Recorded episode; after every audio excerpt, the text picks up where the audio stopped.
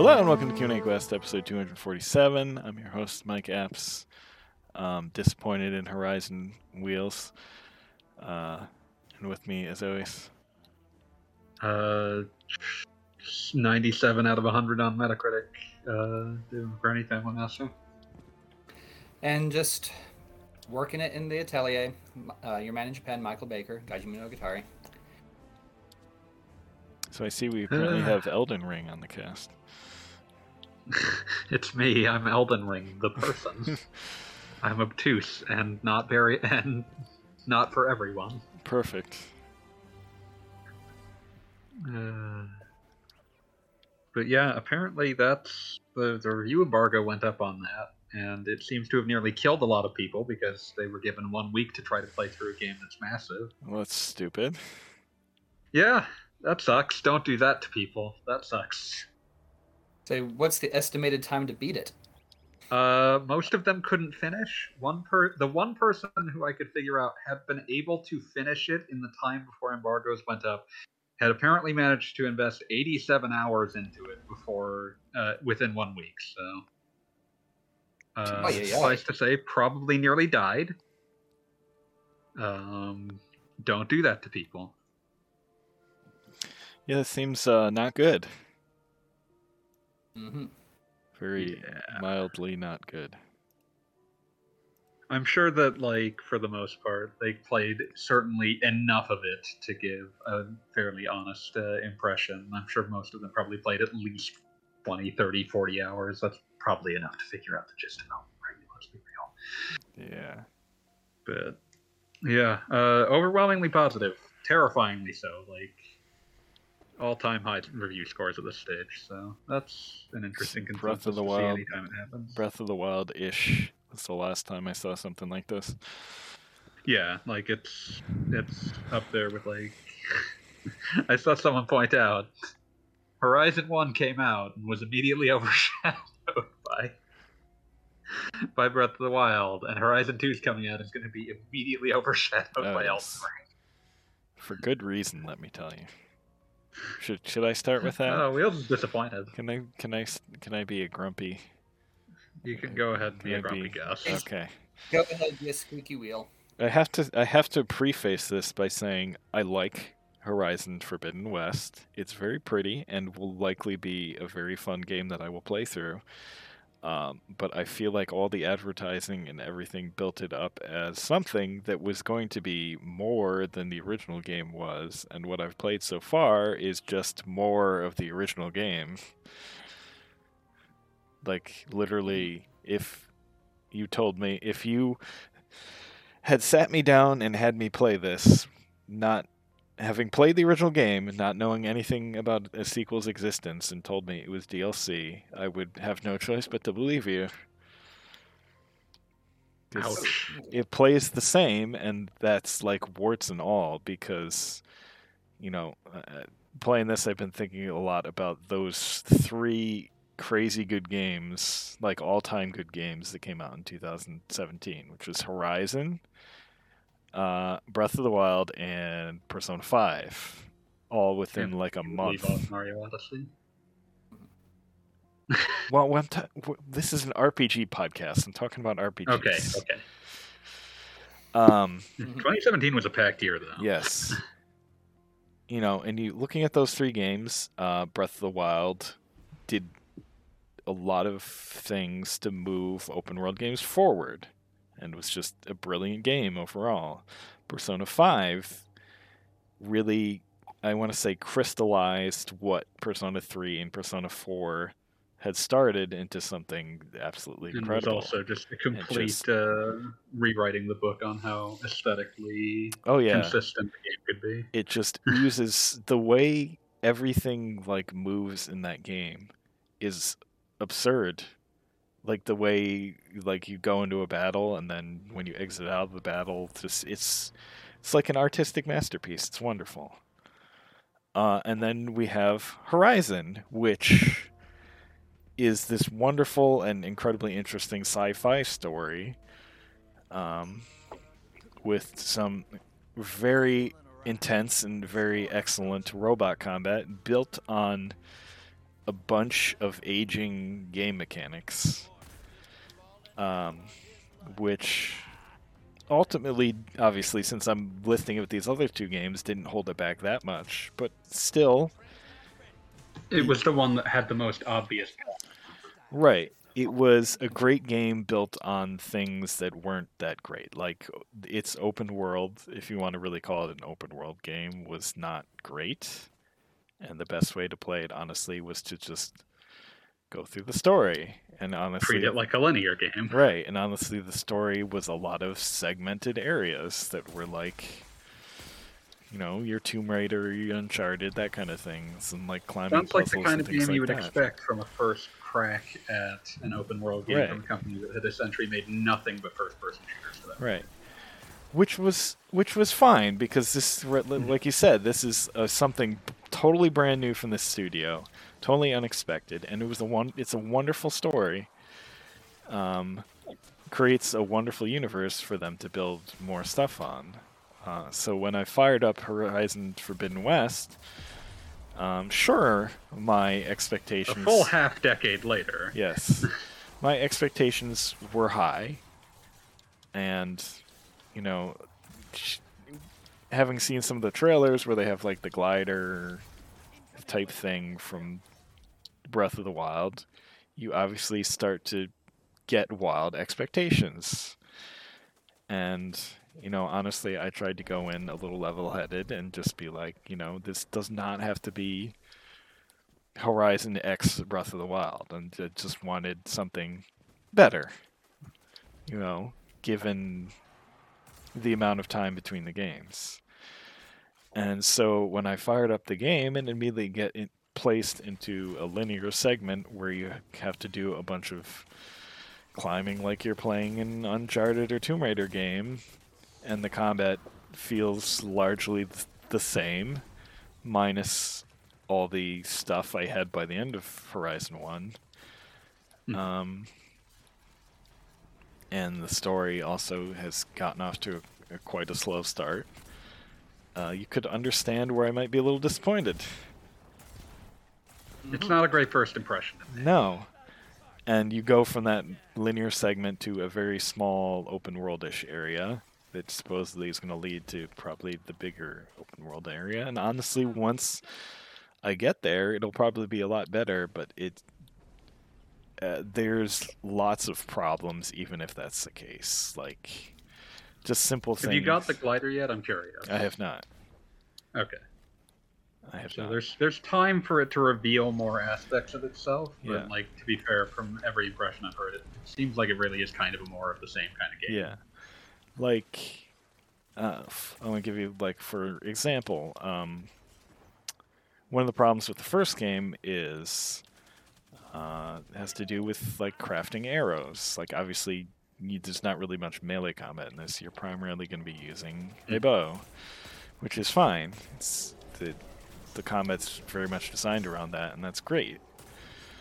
Um, but the way crafting works got kind of annoying. Not necessarily that oh I have to collect a, a bunch of ingredients to make the more powerful arrows. It was more just like I'm gonna have a near endless supply of the materials to make the regular arrows. Why? Sure, there's scenarios. You, could, you might as well give me a base type of arrows that I Right. just always have. Exactly. Like, if you're playing on harder difficulty or something, sure, you you probably get into a situation where maybe you're going to run out of arrows. But generally speaking, that's not going to happen. Hmm. So why force the player to collect a bunch of items to craft those arrows? Heck, honestly, at that point, like you could probably even just make it so that like ma- make the materials for regular arrows something that isn't used as much for other ones, or that you turn regular arrows into nicer ones and just automatically convert those base Yeah. materials into arrows. So, like.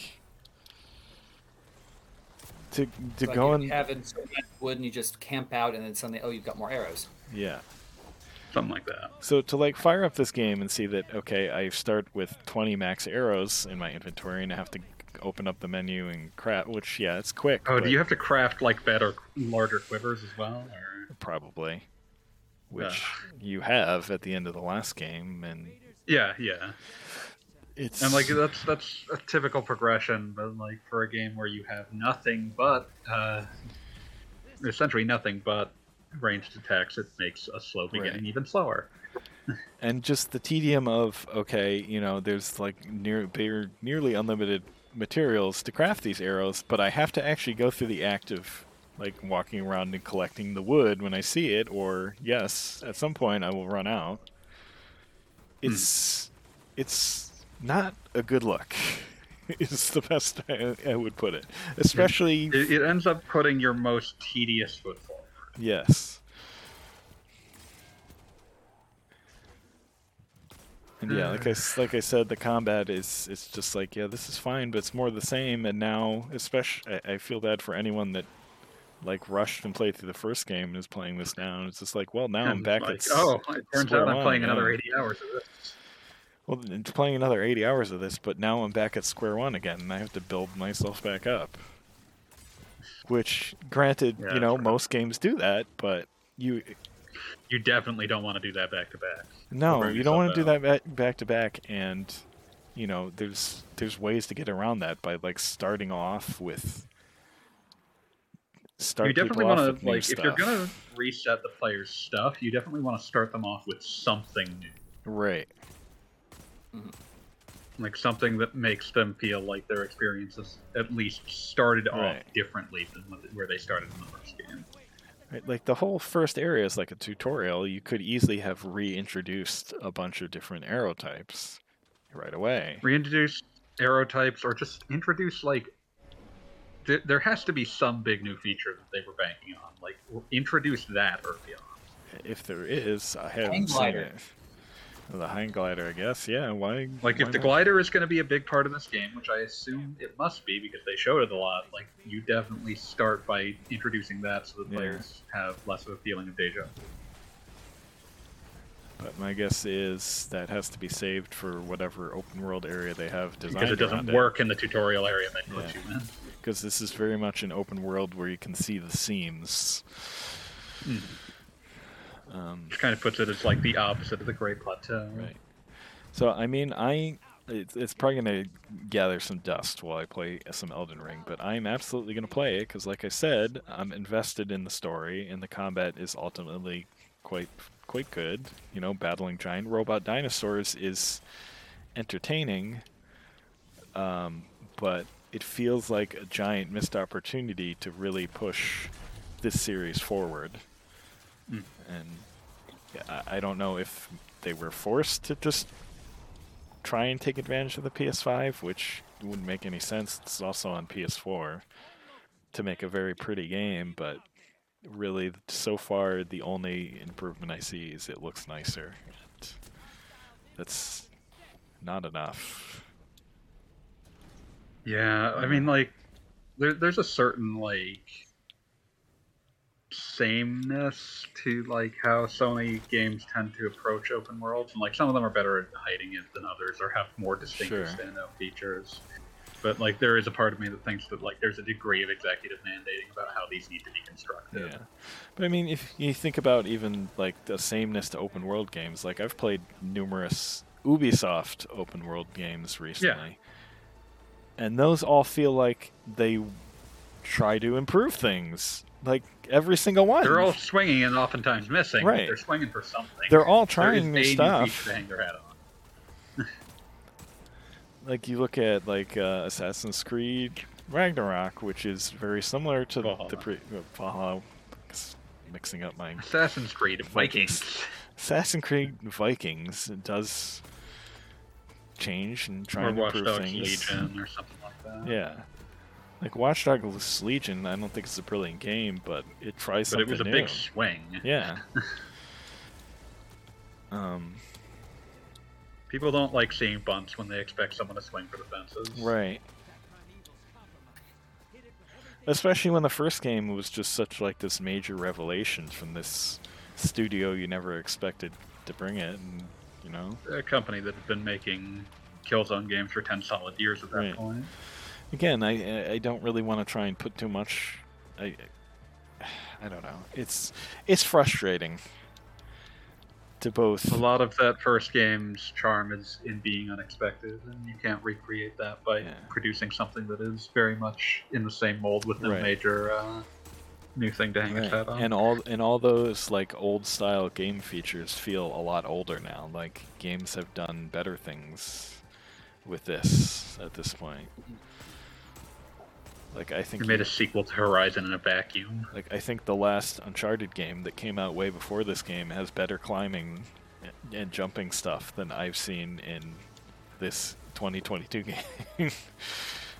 It's the s- That's a, that's an especially dangerous one because climbing has become such an emphasized feature in the time between these two games. On the back of Breath of the Wild, completely rewriting the vocabulary of how characters move in open world games. yeah. So like when one of the features you hang your hat on was worse than its rival when it was new and hasn't improved drastically in a sequel five years later, you leave yourself in a very vulnerable position. So Yeah. to speak. Yeah, I'll get I'll get around to it. Like I've ah. been intending to get around to Horizon itself at some point. It's like, well, I have PS Plus, and that's part of the Yeah. like instant collection. I'll get around to Horizon Zero Dawn at some point, but like, No, it's it's a very good game and it does a very good job of like building up to okay, what the hell happened to the world? How did it end up like this? And like the Mhm. revelations it gets to and the mysteries it leaves to like be answered in future games, which again is why I'm still going to play through this game because it's a very interesting world, are very compelling, and honestly probably get you through some areas and quests that will probably don't look as it'd good be a now. bit questionably designed on paper. Yeah, so uh, I don't know. It's it's frustrating to both be enjoying a game but also be deeply disappointed in a game. Having a good time, but you keep seeing the game you wish it could have done. right. Yeah, I've played plenty like that. Uh, in better news, I've been playing lots of Legend of Heroes: Trails of Cold Steel, and that Yeah, you played a bit of that on Shenanigans. Yeah. Actually. that as always is wonderful. Um, I think I talked about it on shenanigans, and I'll talk about it quickly again here, and then let one of you guys talk. Um, is what I really like about that game and the other Trails game I've played a good amount of Trails in the Sky is that although they are they have a lot of dialogue, like a lot of JRPGs have, you know, in more recent years had, it feels a lot less like a bunch of fluff than most of them do. It's mostly meaningful world building and character building, and mm-hmm. Not just for this one game, but beyond. And it's it's wonderful. I can't. I, I, I think I, I've been like picking this up and putting it down, for obviously since it came out, and but it, it feels like I've finally made a forward progress, and this is probably gonna be the year where I'm probably gonna play all four parts. So we'll see how that goes. But obviously, the first one is doing a lot of building up towards what happens. So it's it's probably I imagine going to be a lot slower than what the other games are, but it's starting to get towards uh, more interesting things, and um, looking forward to it. Having a lot of fun. Combat is very good. Story is Looking very good. Characters are very good.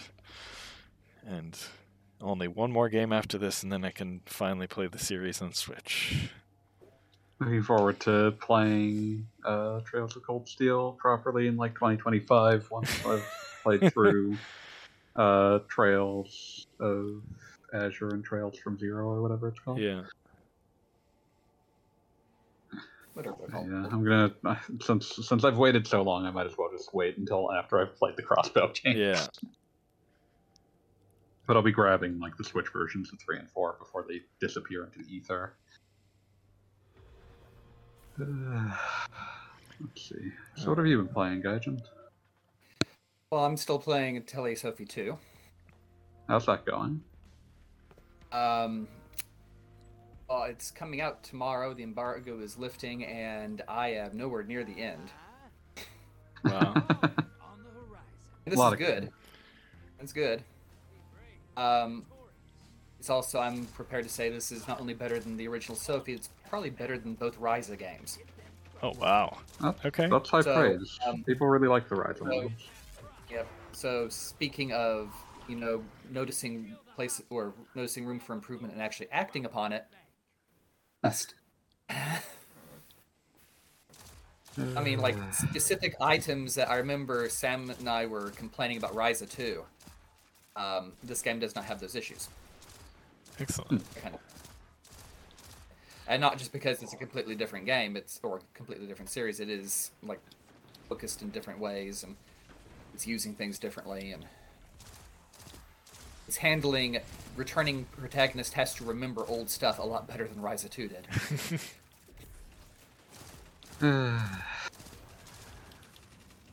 Uh, that said, do you really have to have, say, beaten the original game to get a lot of this, Um, or It helps that you know who Sophie and Plakta are, and Hmm. um, the the point or the um, the opening segment of the story does kind of explain why they're going places. But other than that, no. I mean, they'll make references to characters from the first game just randomly, but there's usually enough context to understand what's being talked about. That's good. and otherwise it's large i mean aside from sophie and plakta it is quite disconnected from the rest um, from the first game. Interesting. i mean this is generally a good thing.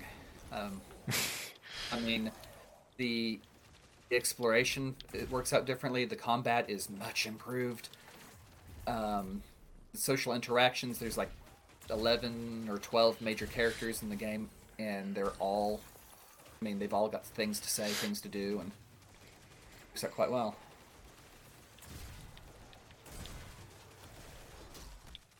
So yeah um and it's i mean i'm like 43 hours into it now and it's um, I'm, i know where i'm going. I'm i just have fun exploring side areas because there are a lot of side areas in this game High Yeah. value target is on the field. Hunt it down. Put some rounds in it. Well, that sounds good. I assume your Joy-Con hasn't returned yet? oh no it returned last thursday Sweet. Oh, nice. It's like the the evening of the last podcast, yeah. I just have I mean I recharged the Switch and then haven't actually done anything with it since just because I am You're waiting to uh, yeah. Basically I don't want to distract myself from Sophie just yet. Oh yeah, we had some. Uh, there was some news that we were discussing last. Uh, since from the countdown we were discussing last week. Yeah, these news that we're not actually surprised to see, but it's really cool. It's really cool, although w- there's one aspect of it, of it I'm surprised to see. So anyone who didn't notice, yeah, Soul Hackers 2. Uh, mildly surprised that there is no Switch version yeah. coming out on Yeah, everything That's else. weird. Kind of a complaint, yeah. I can, it, like, not not to not as a dig, but it, it doesn't look like it shouldn't run on it, which is the weirder part. Yeah.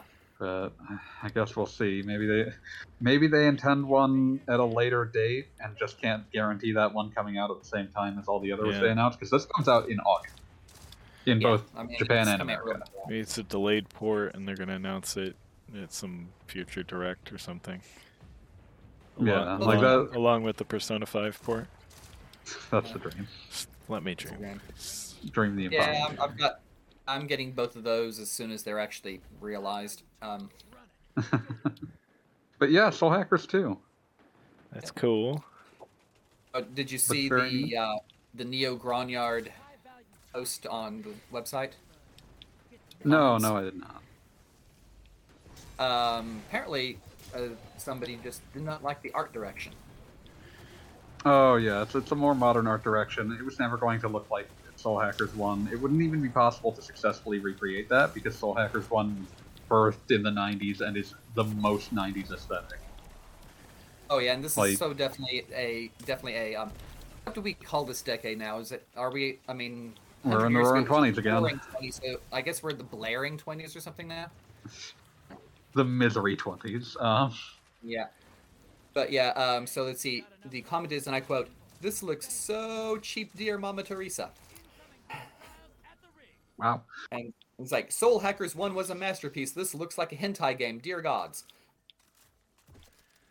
Okay, don't Um, really have a lot of experience to discuss that on, but I mean, Oh no, I mean, Well- I, I was, I mean, I was about ready to go to sleep. I was feeling kind of cranky and loopy and talkative, so I just, I posted once just before I went to sleep, and my response was, can't say how much hentai you may have seen in your lifetime, but the fact that you can make this comparison ju- suggests that it has not been nearly enough. It's like, it does not look like a hentai game at all. yeah, it's it's it's a modern looking game. That that was always how it was going to look. It looks Yeah. like it's probably using some of the it's happily it seems like it's probably reusing a lot of assets from SMT5, Yeah.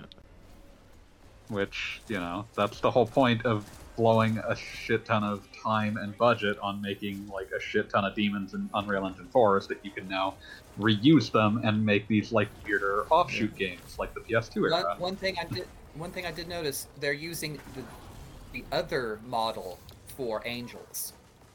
Interesting. Interesting. Because in in Megaten Five, they had the actual angelic-looking angel with the robes and the golden mask face and the halo, and hmm. Oh, I saw in the trailer for Soul Hackers 2 that they're using the uh, more classic bondage angel. hmm The mhm. It's like um, like bikini and uh, and blindfold. But they're basically just made out of straps. Yes. Um, and I was like, oh, okay. So yeah, we're, we're definitely we've definitely got a lot more character mod or monster models in here. Hmm. A lot more. And they're going Yeah. in. They're going with some of the ones that I'm actually a little surprised that they're going back to those. Mhm. I mean, I like I actually did like the design. It's just a bit risque. Mhm. It's one of those things like you can add that into.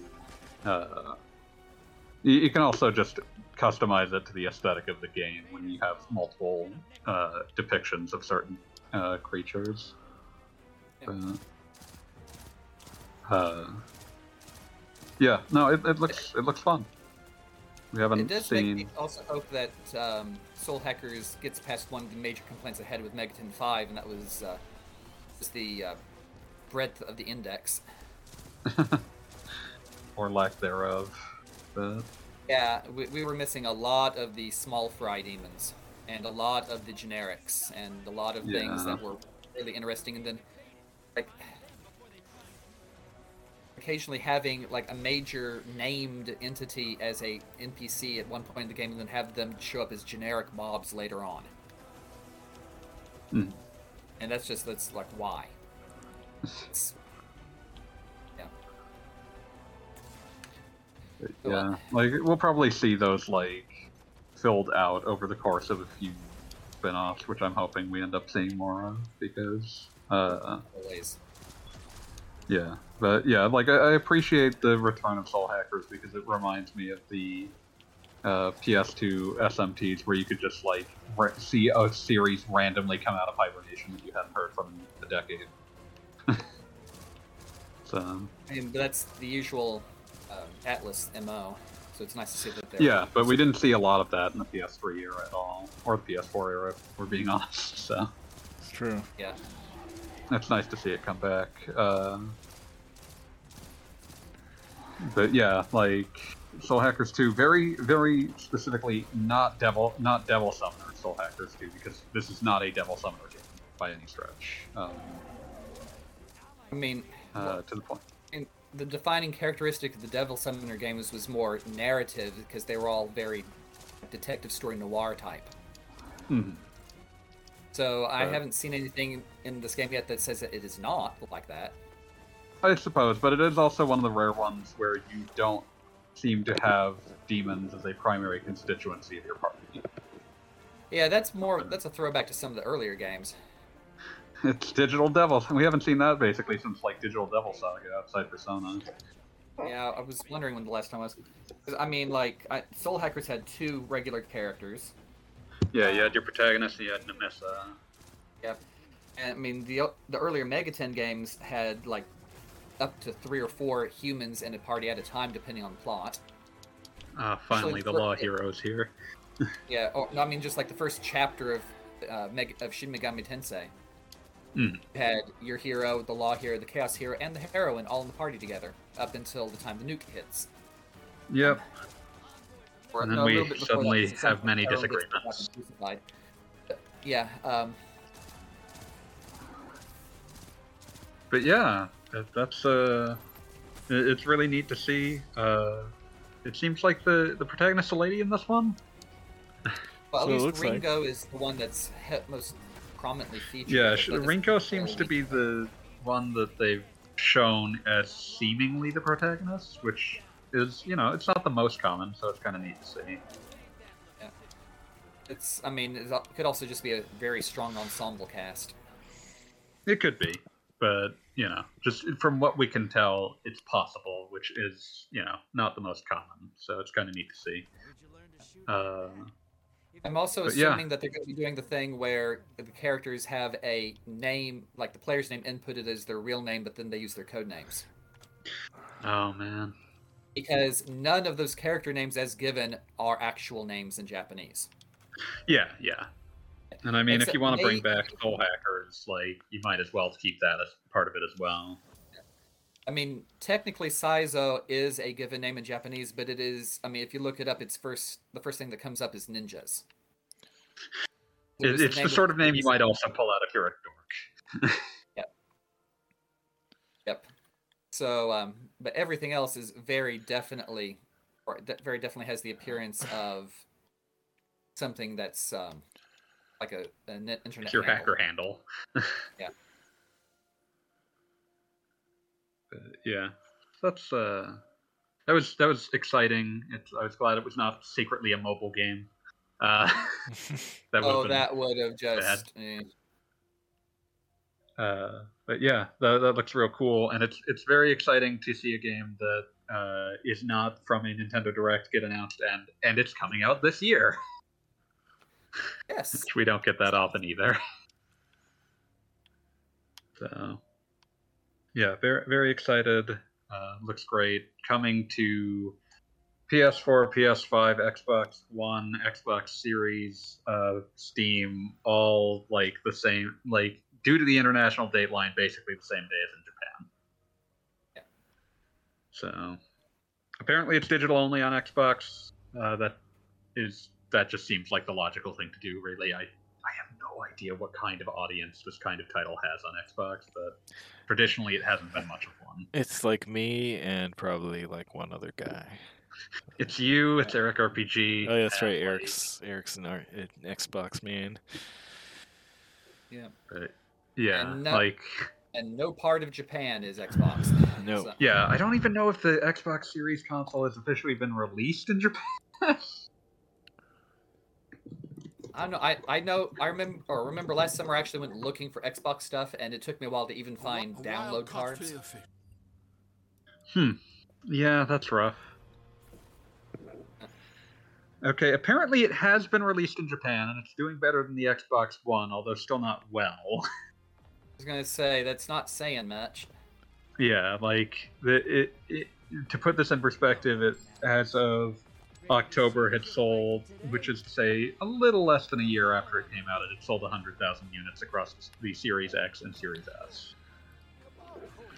And honestly, I'd be 100% willing to believe that the vast majority of those were Series S's, which are cheaper and much smaller. But yeah. So, yeah, it's it exists. It's a niche, but it exists. But yeah.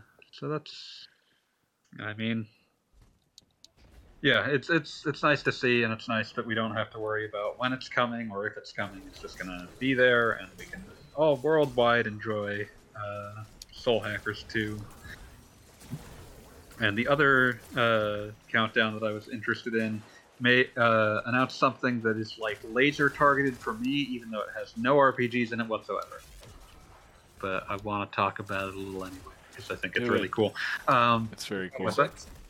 Street Fighter Six or whatever. N- No, No, not Street no. Fighter Six. We knew that was going to happen. We talked about the fighting games a lot last week. Yeah.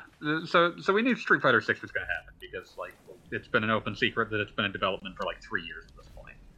But uh, they also announced uh, what is this thing officially called? Capcom like Fighting Collection. Capcom. but it's a collection of like their. It's a collection of their weird old fighting games. Wait, Like when the did we talk ones- Did we talk about this during shenanigans? Yes, we did. We did, and I'm going to talk about it Yeah. again Okay. because I care about Red Earth, even if no one else does. That game sounded so weird looking it up. yeah. It's Warzard. Uh, it's it barely has a multiplayer component. It's coming to everything. It's never been ported. Depending on the translation, it's either set in the 15th or 14th century or in the far future. Huh. You know, just for fun. Huh. Uh, the, the Jap- apparently the Japanese original story was like far future neo feudalism with the magic Yeah. component, Which is very much the- what the aesthetic is. whereas the English translation decided to put in a an alternate magical version of the 14th century. Yeah, I'm gonna stick with the Japanese one because it's more interesting. Much more interesting. But yeah, it's it's a gorgeous game. It's not a great game, but it's neat, and also this collection has like some really cool stuff in it. Like you get the soundtracks, of course, but you also get like a bunch of the promotional art. They scanned the design documents for these games, which you do not see in collections that often. Ooh, that's Uh, actually worth that's actually worth noticing. Yeah, like this is this is uh, you know they've put in the effort to make sure that all of them have like proper net code, so you can actually play these games. Uh, like every single one of them has it, unlike the original like Street Fighter 30th Anniversary Collection, where they it was just the most beloved uh, games had it. Uh, now all of these games have it. Uh, this is secretly a Darkstalkers collection. Five of these are Darkstalkers games. Every single uh, arcade variation of Darkstalkers that ever existed, uh, which is which includes things that like. So Darkstalkers was weird because you had Darkstalkers one, and then you had like Nar- Night Warriors, Darkstalkers Revenge. Those were those cleanly mapped to being Darkstalkers one and two, and then you had like Vampire Savior slash Vampire Hunter and Vampire Savior two, Vampire Hunter two, and it's this it's this weird. Like they're weird. Like collectively you could call all of them kind of darkstalkers 3 and also kind of none of them. And so like there is a playstation game called darkstalkers 3 that is a weird mishmash of all three of them that doesn't cleanly map to any of them. So a bunch of them never had like i think some of them some version of each of them may have been ported to variously like the dreamcast and psp but like uh, they've never done like arcade perfect ports of all of these to my extent to my knowledge. So like they're, they're very strange variants that a lot of people probably even darkstalkers fans probably have very limited exposure to. Uh, also inex- inexplicably but also very funny this is called capcom fighting collection. Uh, one of these games is not a fighting game. Huh? super puzzle fighter 2 turbo is in this. Oh yeah, yeah, yeah, yeah. Right. I mean, it's got fighter in the title. It does, but it is also the uh, the beauty of Capcom in the mid '90s being like our own naming convention sucks, and we're going to make fun of it. Uh, there is no Puzzle Fighter one. There has never been a Puzzle Fighter. There's Oh. never been another Puzzle Fighter. what? I didn't know there wasn't a Puzzle Fighter one. Yeah, like Super Puzzle Fighter 2 Turbo is just a joke on how many stupid variations of Street Fighter 2 there are. There is never a predecessor. Uh, but yeah. Um, and the fighting game spin off of Super Puzzle Fighter 2 Turbo, uh, known in Japan as Pocket Fighter and inexplicably rechristened to the much longer and much less catchy Super Gem Fighter Mini Mix, which is another like it takes the like cute sprites that are fighting in the background of Super Puzzle Fighter 2 Turbo and makes them into it puts them into a very easy to pick up and play fighting game that has like very simple uh, combos and has all of them doing like ridiculous like fun chibi uh, sprite shit. So there's like Uh, so like for example, Akuma has his like Shungoku Satsu, it's like thing where he just where uh, he's doing all sorts of moves to the opponent uh, while the screen goes black. In this game, it shows him doing them, but he's putting on like a silly costume every single time. Or like uh, Chun Li will do like combos where she dresses up as characters like Joe Valentine. Losing in a fight like has a ran- has a bunch of different random animations that can play. So like sometimes your character will die like a beat 'em up character, but sometimes they'll uh, explode like Mega Man. Just all sorts of like weird joke shit. There's like a one of my favorite backgrounds has uh, Rolento from Final Fight. He's like crawling through the background during the entire fight. And if you just sit there and watch him, he has like this really long animation set where he will crawl across the background and like he like retrieves something and then crawls all the way back over the course of the fight. It's very it's a very silly game. It has really gorgeous art. I, I'm so glad that it's going to be re-released because it has not been officially re-released since the PlayStation 1. Jeez. Wow. So yeah, like that's it's one of the coolest collections I've seen any company doing. They've uh, really put their all into it. Seemingly, like you've got uh, like all these have you know good rollback netcode, custom lobbies, uh, training modes, uh, achievements, internal achievements, not the just like trophies or whatever. Uh, all the stuff you would expect The scans of the design documents, official art, the entire soundtrack's playable. Like it's a lot. Uh, it's a really good looking collection. It comes out in June, so I'm really excited. Sweet. Uh, random aside, what is rollback netcode? So normally, way back uh, for for a very long time, and still sometimes you'll see this. Uh, fighting games would have delay-based netcodes, uh, where basically the game would uh, delay input until it could like essentially figure out what both players were doing and make sure that they were matched up. In rollback, it just lets you, you you're just fighting, but it's gonna like it's essentially predict it's predictive. Like it's it will occasionally roll back to try to make sure that uh, the predicted version of what you were doing is what ends up reaching the other player. It makes it so that your inputs have much less lag on them because it's making these like predictive choices. And you can get bad rollback netcode. You can get rollback netcode that, when implemented improperly, you will see a lot of rollbacks. Uh, and that can happen, but in general, people really prefer rollback netcode because it makes the actual input experience much less laggy when playing Hmm. Uh, it generally makes it much easier to play people who are in other countries or who maybe have worse connections. Uh, rollback netcode is kind of the thing people clamor for with any new release. They get real upset when it's not in there. Uh, yeah, so rollback netcode, which you know people tend to like. 500 individual pages of art and design documentation, including some that have never been released before. So yeah, very excited. It's very nice to see uh, a company really uh, put their all into uh, this release, and it's uh, this kind of retro compilation. It's coming out on everything. We'll be picking up the Switch version. I'm sure that it will end up the star of many post shenanigans fighting games when I decide that everyone must face me in Super Gem Fighter Mini Mix. I'm here for that. But yeah, so just wanted to take an aside to talk up something that makes me very happy to see. Uh, as for what I've been playing, uh, I've mostly actually been keeping the schedule clear uh, in preparation for Elden Ring.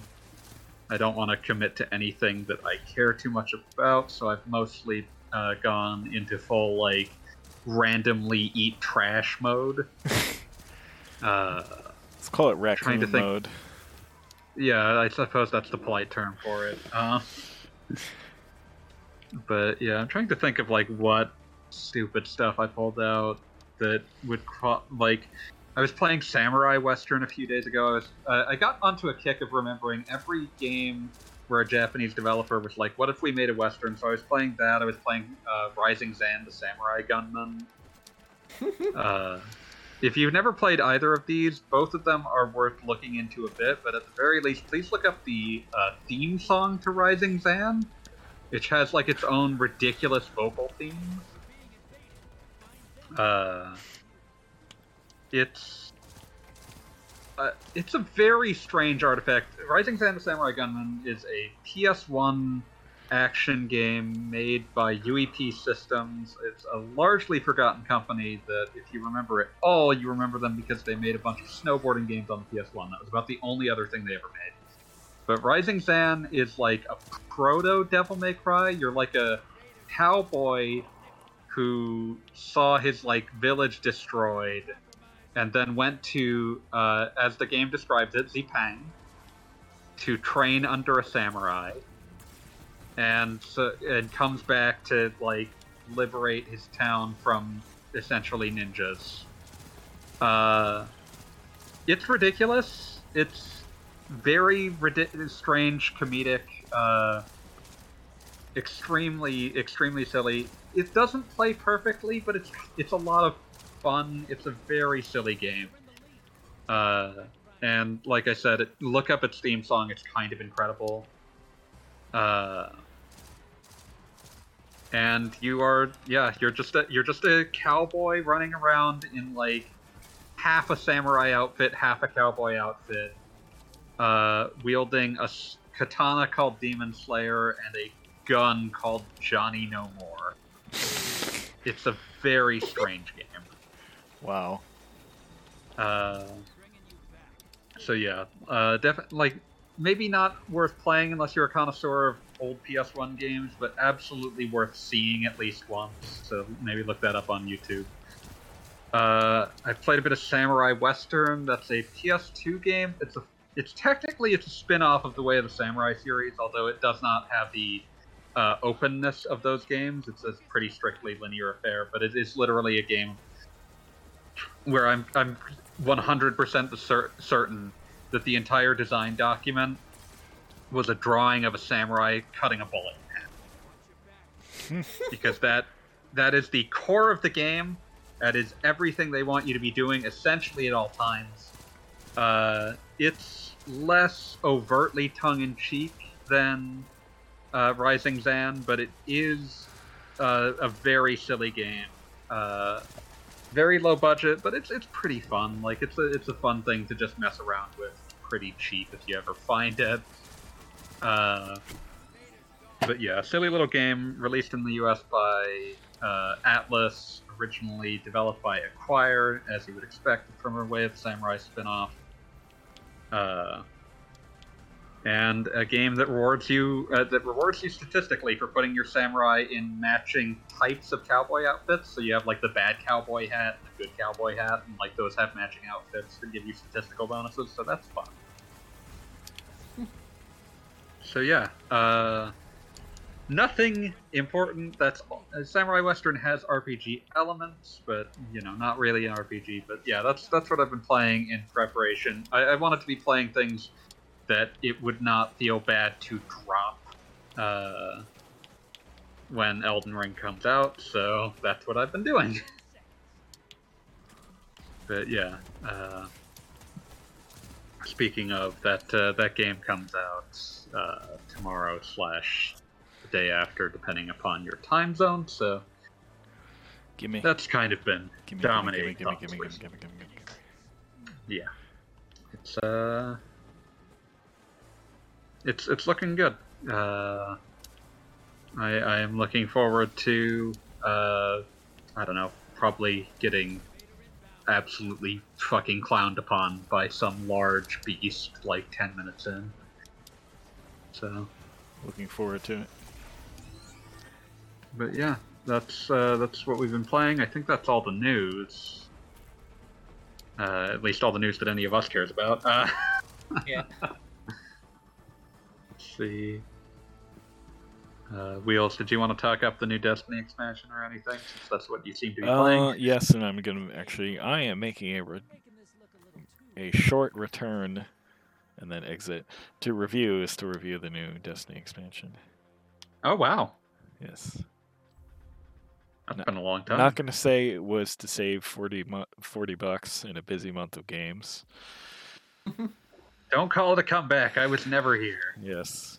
Uh, but also there aren't a lot of Destiny people on the staff, so Some, someone has to. someone someone has to do this, and um, uh, so far it's very good. It's gonna be vibes of Destiny One's uh, very good year two expansion, which is Now that we're in Destiny 2, you're like six. Yeah. Well, listen, Destiny 2 has had a rough road of it, but I'm always willing to. There's the core of Destiny, which is in Destiny 2 and Destiny 1, still extremely good. It's just kind of the bits and pieces around it that they haven't managed to put together in Destiny 2 quite as well as they did in Destiny 1 just yet.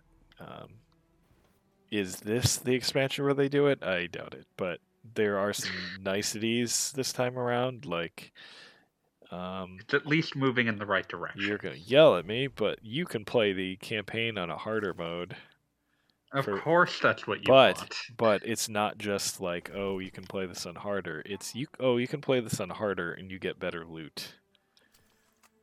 Yeah, that sounds like what I expect out of Diablo style games. Yeah, so there's a good incentive to it. Uh, wouldn't necessarily call this. Uh, everyone likes to make the Diablo or Borderlands comparisons to this game, and I think it's very distinct.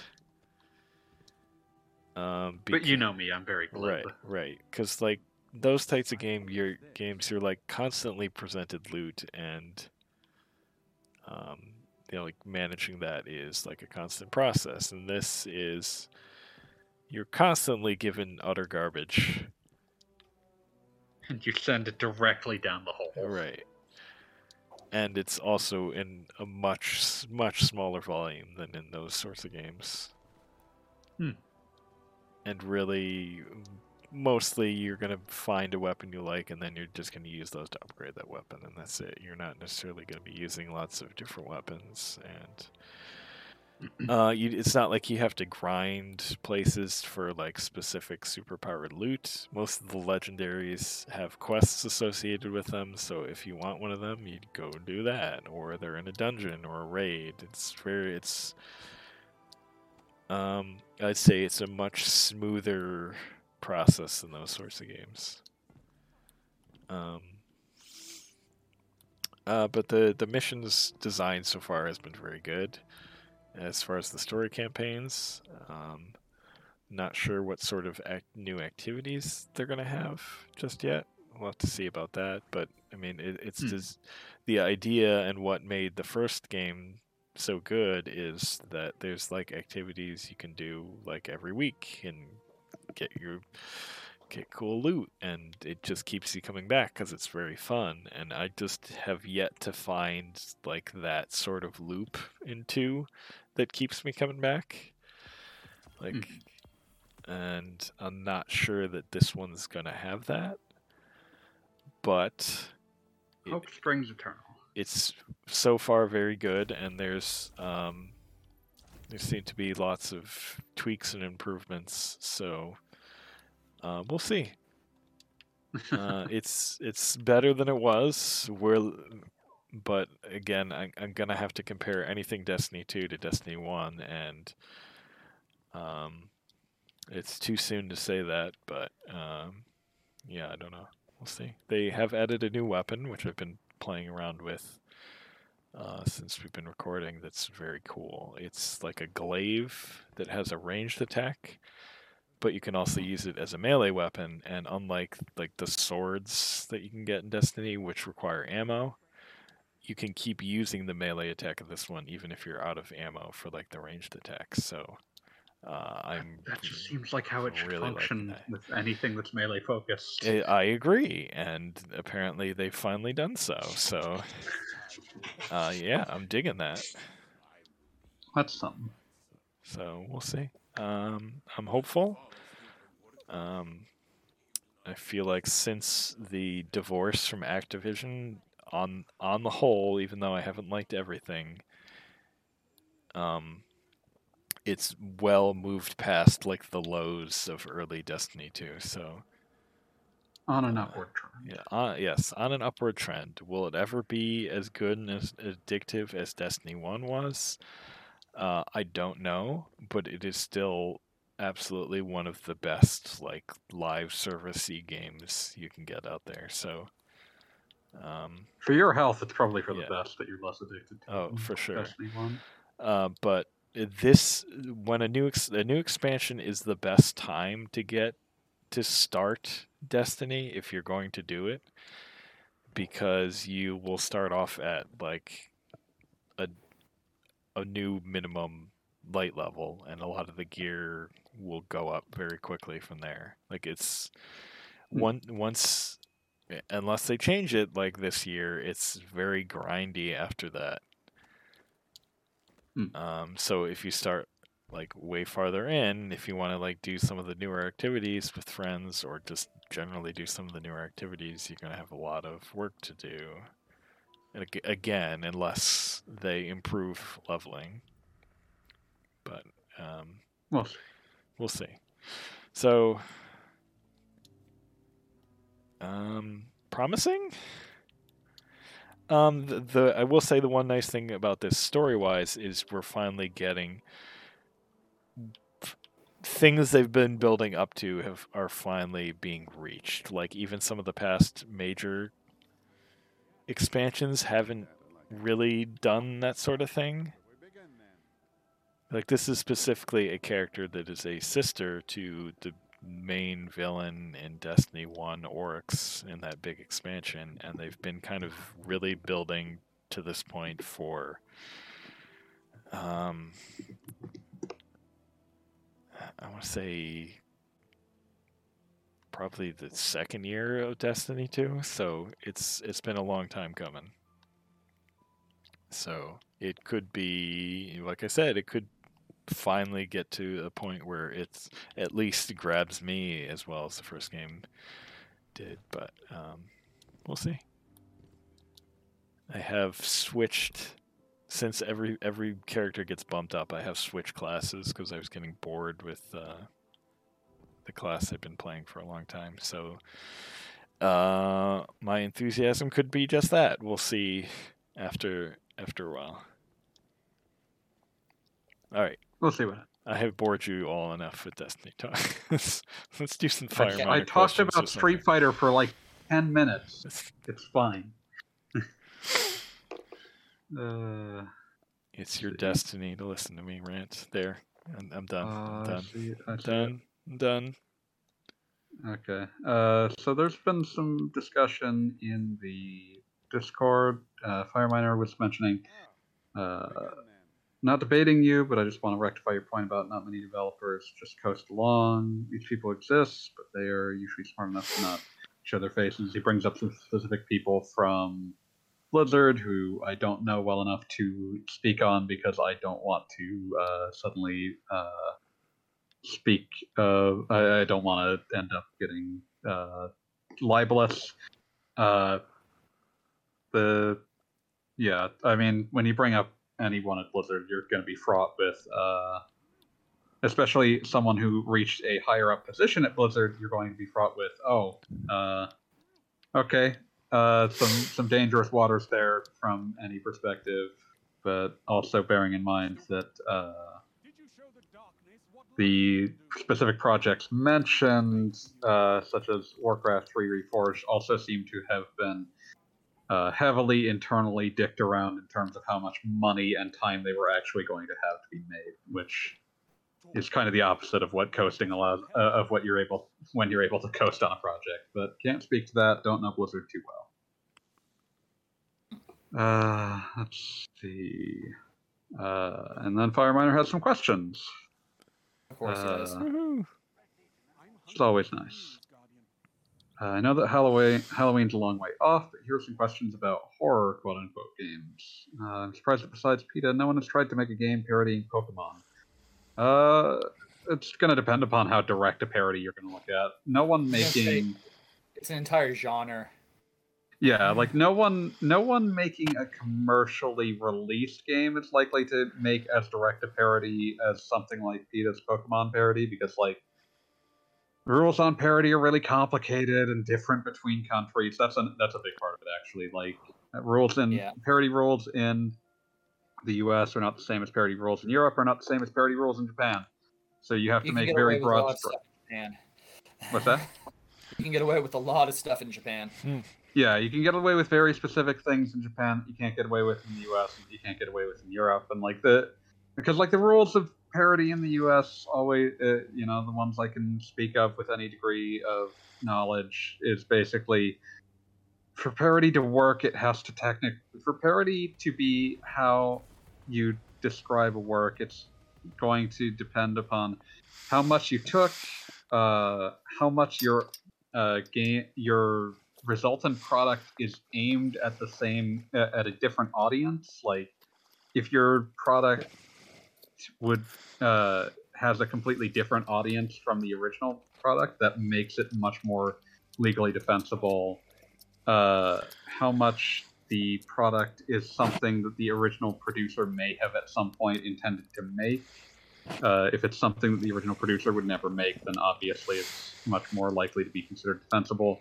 And how much does it function as commentary on the original work in some fashion? All of those are complicated, squishy legal definitions that open you up to all sorts of lawsuits. So, really direct parody games are really, really dangerous, especially if you intend to try to make money off of them. Uh, just think about an Overlord style game, but you control the Pokemon to brutally murder humans, because let's just face it, Pokemon can be deeply terrifying. It's just the point Arceus is trying to make. Ar- Arceus is built around reminding you that wild Pokemon are as terrifying as a wild animal. Uh, and that humans, in order to coexist with Pokemon, they need to learn to uh, treat them as equals in order to like build the more idyllic Pokemon world that exists in the current games. But yeah, like, uh, yeah, like if you wanted to do directly, like here is obviously Pikachu murdering people, like you're putting yourself at in because like not only do you have to le- you have to do a lot of work to legally prove that, but like you're also putting yourself i- in danger of getting very harassing lawsuits from Nintendo about it. Because like as with any kind of lawsuit, only like a tenth of it is going to end up being are you legally in the right it's also can you afford to prove it and very few companies that would be interested in making this kind of product can actually afford to prove that they're legally in the right so yeah that's that's probably the bigger reason why we don't see these kinds of direct parody games the la- the only ones i can think of are truly hellishly unfunny uh, 90s PC games. Does anyone does anyone remember Parody Interactive? Did they make Pyst? Yeah, they made Pyst, Nice. featuring I think John Goodman as the king of Mist Island. Excuse me, Pyst Island. The hell were some of the other ones they made? They made Microshaft Winblows. Oh yeah. Uh, what was the other one? Uh, they made like three things. Uh, there was Microshaft Winblows. There was Piss. Uh, Star Warped. Because remember, people enjoyed the existence of Star Wars. Um, and uh, the X Fools, which really dates this to a very specific point in time when people cared about the X Files. Um, and they threatened a sequel to Pyst called Driven. Sorry, what's that?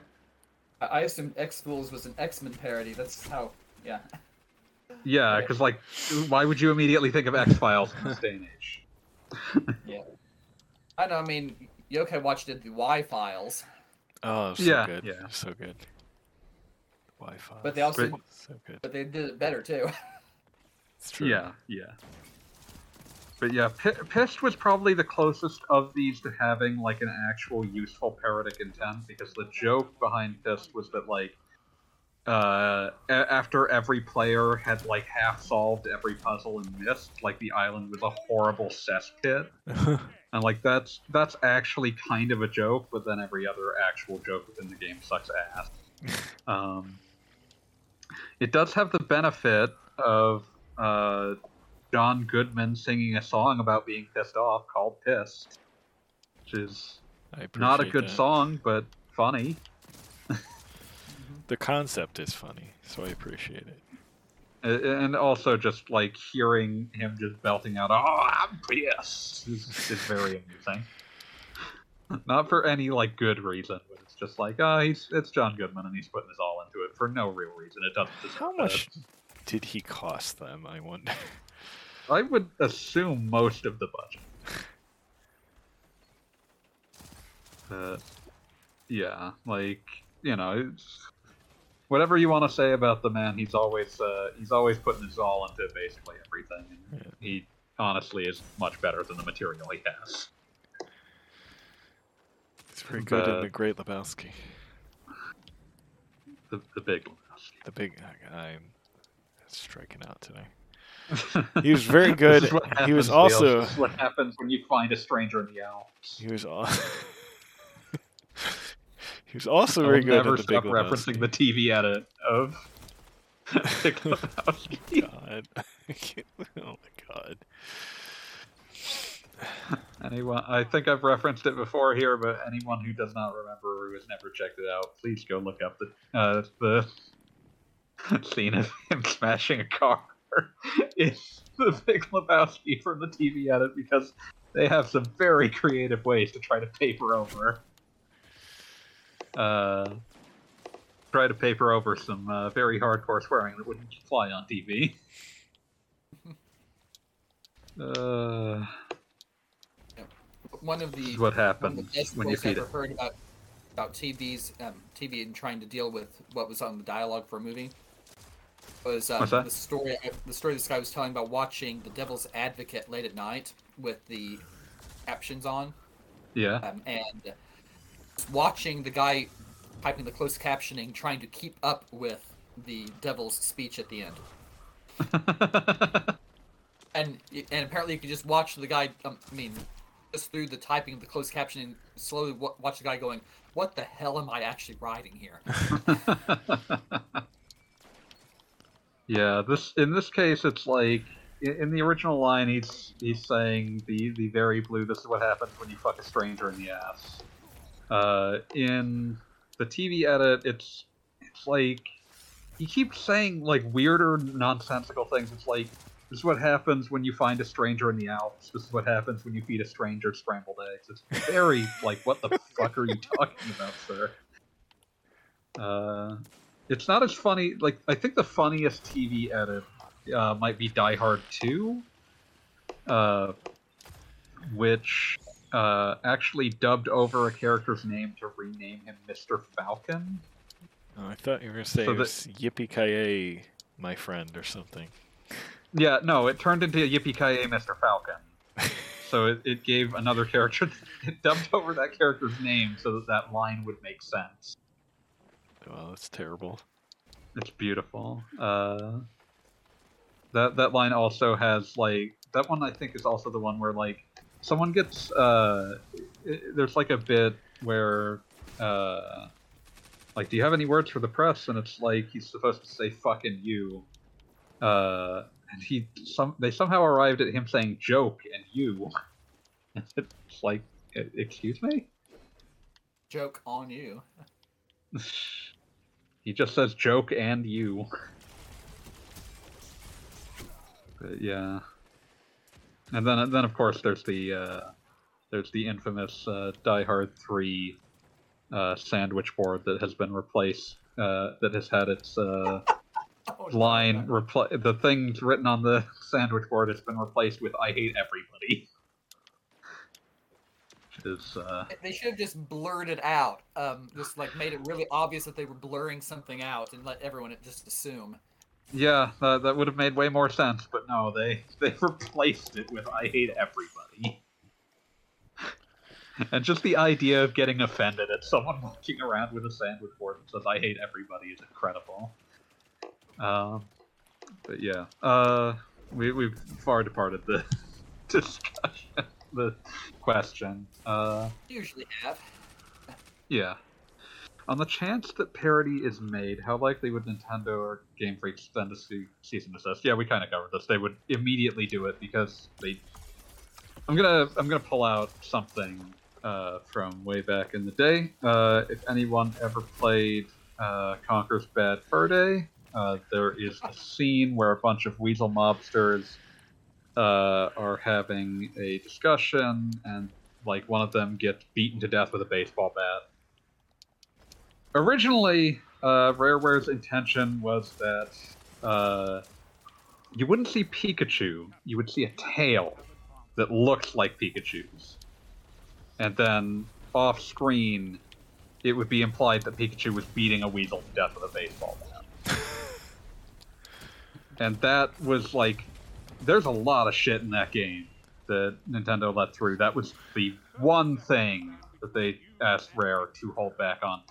When you get to something like Pokemon, where its reputation and its brand are really, really important, Nintendo would come down on them with every legal avenue they had. It would not matter how much it fit the definition of parody.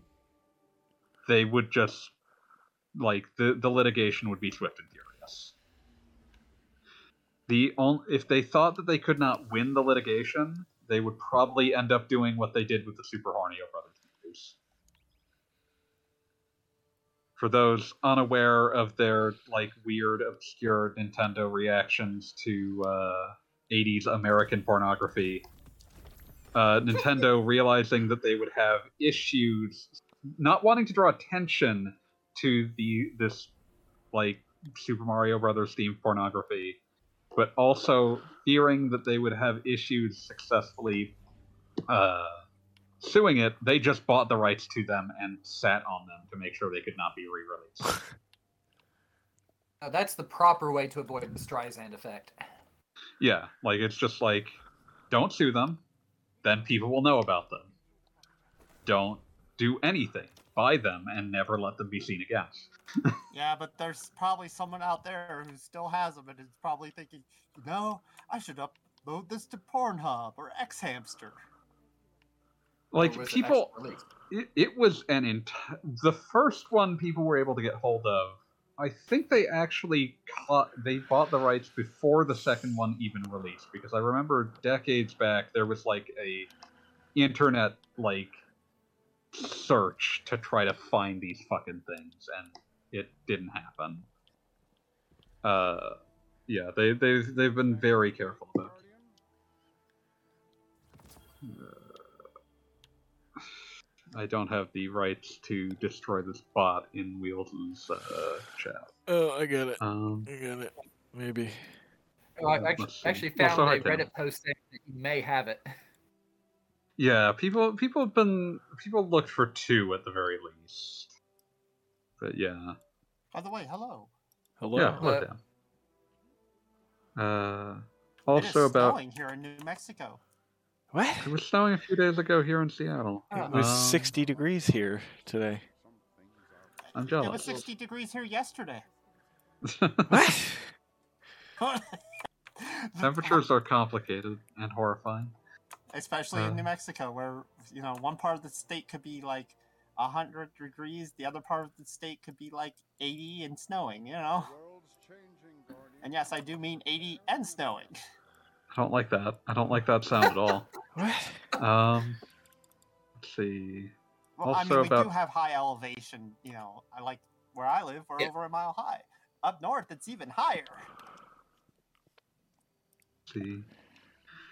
Also about Arceus. Starting to think the way that Pokemon games draw humans are very bland. Is it because they want to take as little attention away from Pokemon as possible? What do you think about it?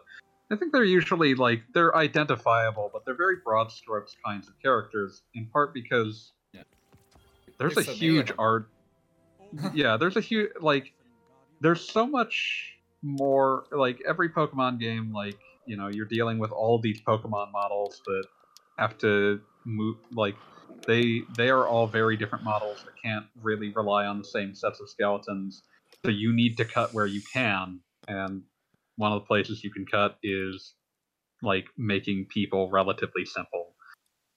And like, you know, conservation of detail means the characters that are going to look unique are going to be the ones that are important. So like your background dummies, they're just going to they're just going to look like people. It's just they're going to be built off a paper doll set basically. Yeah. I mean, and part of it is also just complementary to Ken Sugimori's artwork to begin with. Yeah, he Ken Sugimori has a pretty Sugimori. yeah he has a, he has a pretty norm like a, a pretty simplistic art style for how he draws humans to begin with, and so they translate that into 3D. But yeah, I, I can see getting tired of it. I personally have no problems with it. I think it's charming, but I mean, you know, different strokes. Uh, and again, could prob- uh, probably be because a lot of these children-centric franchises like Zoids, Digimon, Yokai Watch adopt a relatively simple and positive art style. Do you imagine someone making a children's game with a JoJo art style? You can barely animate JoJo. Like that. That stuff's complicated. They have so Uh, much what- fun doing it anyway. Oh yeah, like, but there's a reason that no one even tried it until like the manga had been a sustained success for 20 years. Yeah. Uh, other than an OVA, which were infamous for the, which one simplified the art style, and two was infamous for you know OVAs are where you put projects that have a lot more budget than a TV episode. hmm But yeah, Or budgets That's that a- are that's- going to go to die. Uh, look at handmade, handmade my. the those '90s uh, JoJo OVAs actually had uh, famous uh, beloved anime director Osamu Dezaki on them. Oh, um, oh, there's another one where it didn't even get to the third episode before they killed it. Um, Oh, Dangaio, lot the original Dangaio. Yeah, yeah. I mean, there were a lot. That like the number of incomplete OVAs, uh, as like, is wild. It's there's a lot of them. Um, wasn't, or maybe I'm misremembering. I could have sworn to thought he was on JoJo OVA, but I'm not seeing in his credits, so maybe I'm misremembering. But yeah, uh, a lot of yeah, OVAs like run the gamut from this died in two episodes to Legend of the Galactic Heroes. So, uh, which for those unfamiliar has, uh, depending upon how you're counting, somewhere between 110 and 150 OVA episodes. Yikes. But that was a that was a very special series that was also uh, in part uh, essentially working on a more TV-like budget and essentially selling the OVAs in season batches to various satellite providers in Japan over time. But uh, yeah, uh, in, in general, uh, complicated designs are not good for anything that you have to make a lot of or anything that you have to make move in a complicated fashion. Uh, which is one of the many reasons that pokemon has always been uh, more focused on making uh, attack animations that are modular and do not incorporate the way that the pokemon itself has to move because uh, you know instant uh, combinatorial explosion. If Squirtle has to do water gun differently than Wartortle, than Blastoise, than Greninja, suddenly you have created a situation where uh, you either have to cut down the amount of moves so that uh, each Pokemon only ha- each type only has like five, or you have to make it so that the animation is stock and largely interchangeable between every type. Uh, but yeah, um, Which is why, like, for example, in XY, the flying battles had to exclude specific flying Pokemon because there's no way to fit their animations to it. yeah, it's just not going to look right. Uh, but yeah, they they the the the simple art styles are also, I think, an attempt to.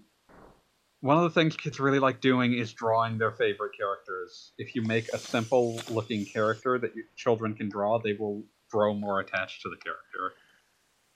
Oh yeah, this applies to all of level five stuff as well. yeah, that, that's why I thought to bring it up because like they like Fireminer brought up Yokai Watch and like yeah, that has a art style that you know. Hey, you can you can probably draw at least the silhouette of Jibanyan. Yeah. Oh yeah. Oh, funny story. A couple months ago, um, in one of my athletics classes, they, um, like before, just before class, apparently one of them was trying to copy a sketch of the goalie kid from the early Inazuma Eleven series, Mm-hmm.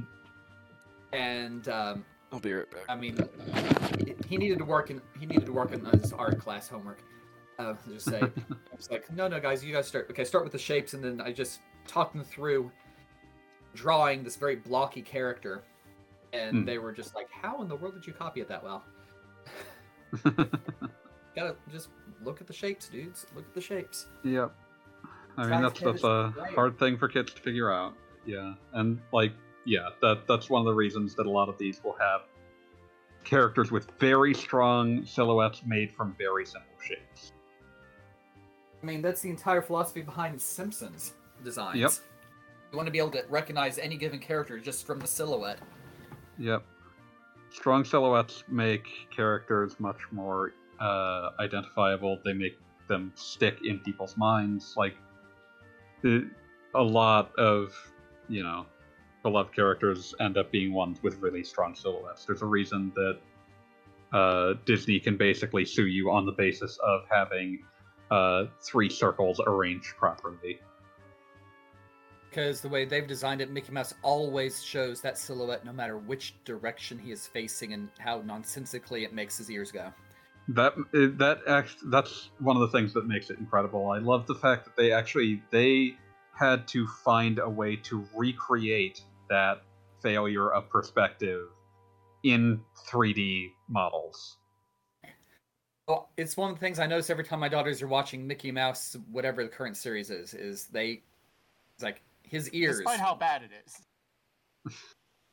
they're like five years old and two and a half. They didn't care that much six months ago. So. Oh, you didn't care. That, well, you may have cared. Oh, I I cared because uh, you know how it is when a two year old decides that she absolutely has to watch the exact same show over and over and over again. yeah. I have seen My Little Pony's Friendship is Magic more times than I can count, and that's been at least a good eight years of wa- of it. Ask Wheels let's how many. Uh, once Wheels gets back, back, ask him how many times he's seen the Cars movies. Um. But, yeah. Uh. But yeah, like you know, the, those kinds of the you you you'll find this all over, like uh.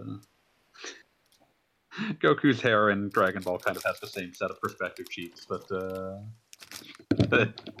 Mickey's does, except that it's allowed to be mirrored, but that's about it. Um, the but yeah, like those kinds of like ma- make a strong silhouette, make something that is a simple enough shape that children can draw it recognizably. Like those are those are considered very important to these children's franchises. And you know, I, I love I love Hirohiko Hirohiko Araki's uh, art style but it's nearly impossible to uh, to animate. Like it's it's required years and years. JoJo does not move that much relative to a lot of shows, uh, and you know it's it's still like a very complicated art style uh, that actually gets more complicated over time, which makes it more dangerous. Um, but yeah. Uh, you know like it, it's just one of those things where you don't uh you don't see it that much. Uh the corollary to this question being uh he also asked which games use the disparity between the art style and the story to make an artistic impression. The first thing i can think of is does anyone remember the ps2 game the mark of Kri I remember hearing the title. It was a Sony game. Uh, it makes strong use of like a sort of Polynesian aesthetic, as I recall. But uh, more importantly, uh, it has uh, it has like a sort of Disney-inspired animation style but it's also mind-bogglingly violent. Hmm.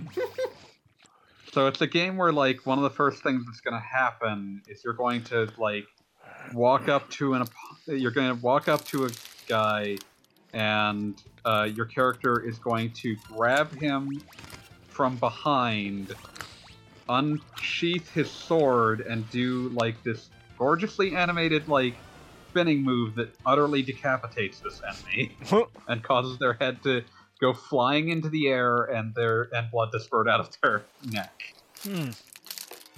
And uh, it's it's a neat little game. I don't think many people really remember it, but yeah, Mark, Mark of I Kri hadn't is heard of it. yeah, Mar- Mark of Kri is the first thing I would think of when I think of a game deliberately doing that kind of art style disparity. And I will admit, I own some really obscure PS2 games. Yeah, th- th- this game didn't sell to expectations. I'll put it that way. One of the last weapons you get in it is a giant battle axe, and that just that just turns the gore to eleven. Like you, you're gonna like vivisect half the things you get with that. So the game goes from fairly violent to incredibly violent in the last two stages. So, is, are we talking like Bayonetta level violence, or are we talking Mad World levels of violence? Somewhere in between the two. Okay. but yeah, with with like a a smaller amount of blood dispersion than either, just by virtue of the fact that like it would be technically taxing. but yeah, Yeah, most people forget that Blood Mad World actually exists. yeah, it's it's a neat little game though, and that that's also one with a striking art style, although not like a surprise per se surprising one given what it's doing. But yeah, That is true. I mean, I mean, a game that is pretty much entirely in black and white except for blood. yeah, it's kind of a it's it's it feels like it's got sort of an underground comics vibe to the way that its visuals It, go. it sounds like Sin City. it's definitely biting some of that style. It's it's a weird game. Uh, it was one of Platinum's first games. It's kind of a sequel, like a pseudo like spiritual successor to God Hand, but it's like points based, and it has a plot written at least in part by Yasumi Matsuno, which it's one of the first things that he did after leaving Square, and also one of the last things he's really done. No, no, he he wrote the entire. Fi- uh, well, if you're talking like lead story for a game, I can see that. But I mean, he he gets brought in for a lot of projects over at Square. Just he's not like in charge of projects. Well, what I was gonna say was like, uh, you can't lure him into making a full game. You can get him to do like raids in FF14 or like. Uh, he, he was pulled on Crimson Shroud, which was part of Level 5's Guild series, and like that was a short little game that they could get him in. Uh, the the most consistent thing they ever got him to do after that was the Tactics Ogre remake. But like in general, it's just been it's very hard to get him to commit to larger projects. Uh, I think uh, if, if there's anyone I think has ever been broken by a development cycle, I think FF12 broke Yasumi Matsuno. But yeah, um, trying to think of other games with like really striking art style contrasts. But nothing's immediately coming Uh, it's a non-gaming example to the above question. Wonder shows and watch it and prepare for the nightmare. But I noticed these kinds of things were made for cynical adults, and kids still find a way to like them. Which brings us to question: How the hell did Five Nights at Freddy's manage to be so popular with kids? Kids like being scared. I'm not sure. if- It's like being Like- scared and they have experience with Chuck E. Cheese. Yeah. Yep. Kids like stupid things. My my son, my youngest son, six, finds it really funny when he dies in video games. So like, um, we picked up the Crash Bandicoot Racing on the PlayStation. Yeah. So he so and he will purposely drive the people, you know, the carts into water to drown them, and, and he'll just find it funny that he can do Yeah. that. Like, Work the scientific thing out first, and then yeah. Work through stuff The other thing to maybe bring up in Five Nights at Freddy's case is that it was a game where all of the violence was implied enough that children could get hold of it. Yeah. The other thing is people like watching other people get scared crapless. Mm. Mm. Also That true. too. Yeah, but yeah, like to, to an extent, children like being scared. They they like being comforted after being scared, but they as long as they know that they are not in actual danger, just like adults, kids like being scared sometimes. but let's see. Uh, what are some examples of child-friendly horror franchises, and not just limiting to games?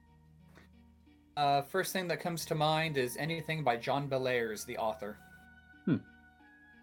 Hmm. That, um, he died in familiar. like 1992 or so, but he left a bunch of notes, and a friend of his has been uh, fin- slowly finishing up his books for years now.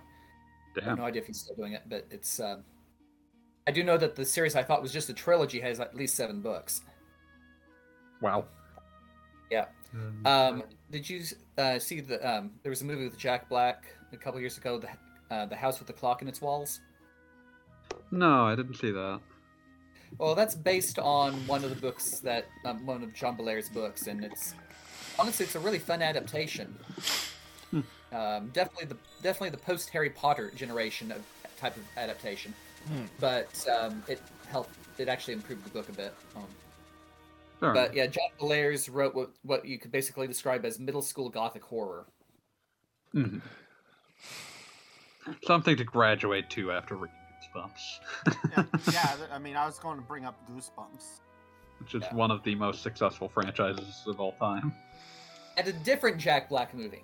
Yeah, that's the, that was the thing that I was immediately like when you started talking about Black, Jack Black. I was like, I mean, Goosebumps is obvious, but no, you pulled up something that was a bit more, uh, a bit more Obscure. outside my wheelhouse. But yeah, uh, yeah, you know, you get the like any any franchise where violence where the actual like unpleasant consequences are more implied than shown can kind of fall into this. Uh, but then, of course, you'll, you'll also just get a lot of like children's media that is like spooky themed, and then like we get into the question of like, does that count as horror? But Mhm. you know, like there's there's always uh, you know, for the same reason the kid loves Halloween, they're gonna love uh, certain aspects of these kind of horror franchises. And then there's the occasional children's cartoon I remember from the 80s where I have to think, okay, how was this ever marketed to children? Yeah, then you'll get those. That's just like, what were you doing, sir? Ren and Stimpy. Oddly enough, at least one of the Care Bears movies.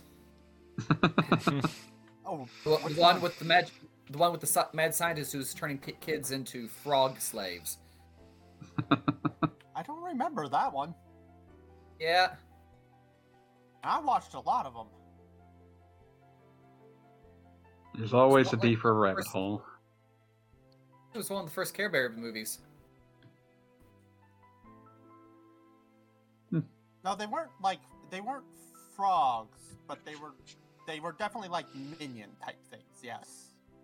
Yeah, they were. I mean, I, I just remember them as looking vaguely froggish. I never caught. I never pictured them that way, so I, I'd have to go back and watch it. I know which one you're talking about now. Uh, Kind of uh, limp-bodied, kind of looked like they were they weren't so much moving, as just kind of oozing over the place. Um, Kind of grayish. kind of greenish gray skin and kind of limp everything. Yeah, it was just it was like a Yeah. humanoid frog to me. Yeah, I do remember the one you're talking about now. Um, my personal favorite Care Bear movie was uh, Care Bears in Wonderland, only because of the Mad Hatter song. Uh, no- you like no one- hats? and no one seems to remember Care Bears in Wonderland when I tell them about it. I'm mad about hats. Thank you. Yes. Yes. Okay. I I actually I did I did remember that one from way back when, and it was entertaining. Yeah. But wow, you just took me back about 30 years. I'm I'm just I'm a little bit older than that. that would have been about thirty-five. because I was in Hawaii at the time, so I would have been 30. It would have been 36, or no, 35, 34 years ago. Yeah. I'm just I have no idea when I actually saw it because it was almost certainly something that my grandmother taped off of like um, Nickelodeon or something, and my family I only actually have. remember it because I watched Transformers the movie the same year, and also also Care Bears uh, Nutcracker. I've not seen the Nutcracker one. Nutcracker one's pretty good.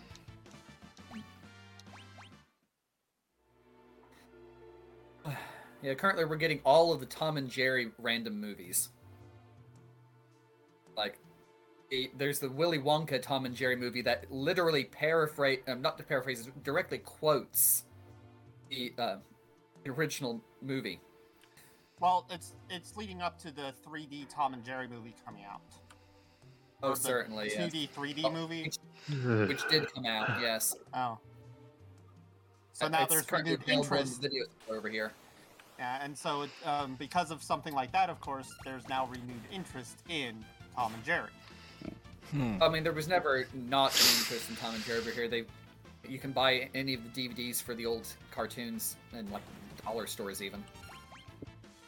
So, uh, it's been always been pretty popular over here.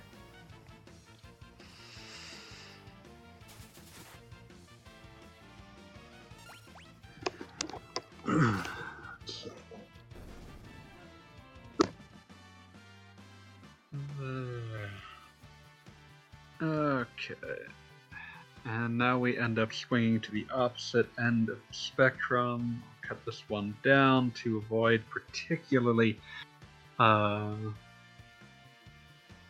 connotations.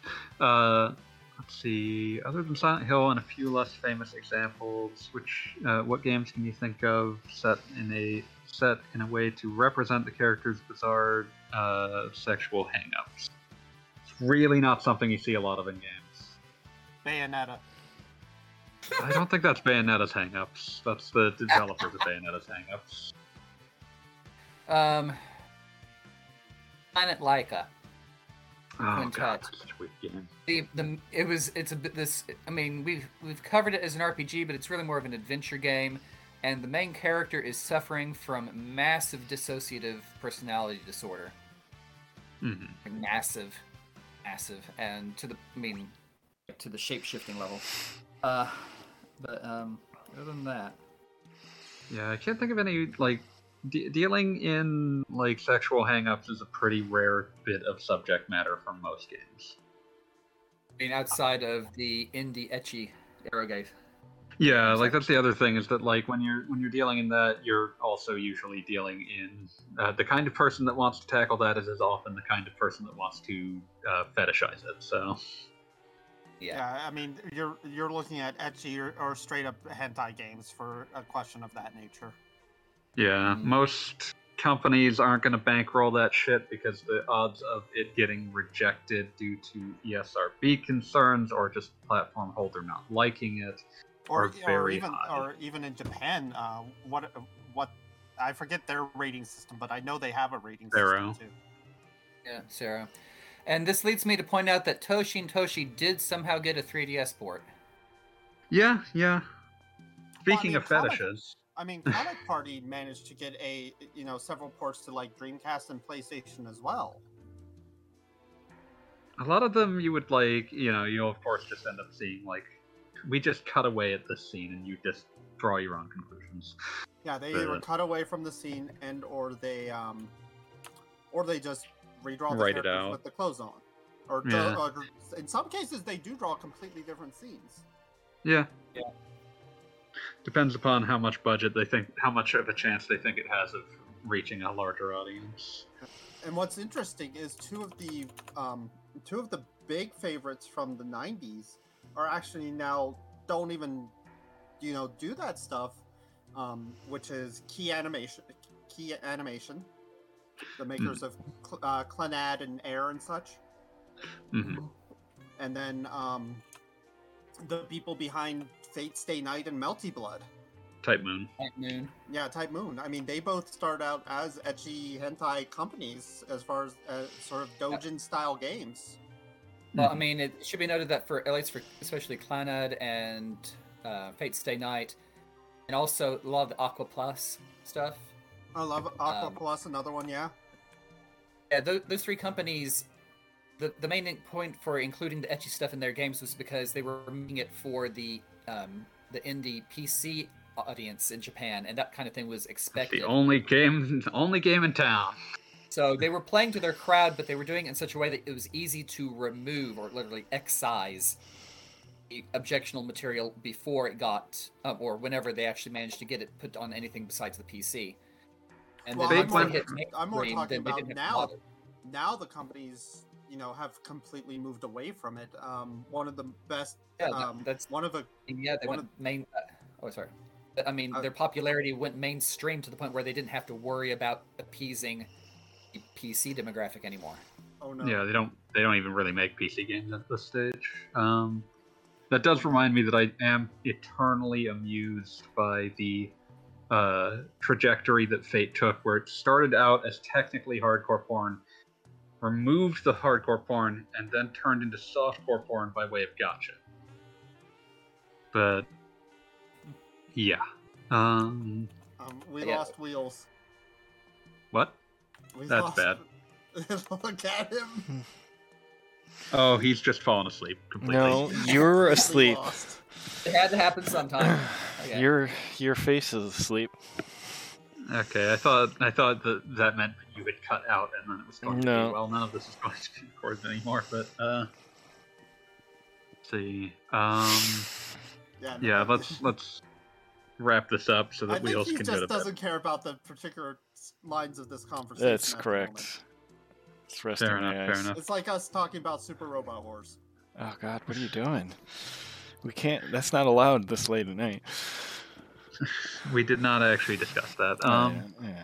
let's see. I think I've asked about America's weird puritanical stance on uh, violence versus sex. Does this extend to horror games? Like I said just before, there seems to be few horror games built around themes related to sex. Why is this? It's extremely personal. Mm. It, The it more does, it does exist. Um, I know of things. I am not going to say any names, any companies, any games. I do know of things. I have seen things. I've played a few things.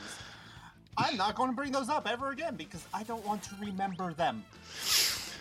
Well, that kind of sums it Yeah, up. so there's like there's like a million reasons that this is a dangerous line aside from the like getting it approved for release on any of the major consoles and not the least of which is it's extreme like it's extremely personal which means that you're going to run into situations where like a character is going to have hang-ups where you're you straight up can't understand them and that actually takes people out of horror in a lot of senses And it's usually Uh, very fetishy.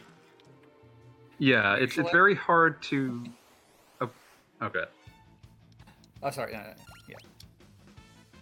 Yeah. I was just gonna say it's very hard to approach that material without essentially, even if you don't intend to, without accidentally just creating fetish material. Um, but yeah, like it, it's just one of those things. Like it's it's a it is a dangerous path, and most companies that like you you will find it in indie projects. We'll go with indie projects but any major company just sees this idea and says this is dangerous. There are so many ways this can go wrong.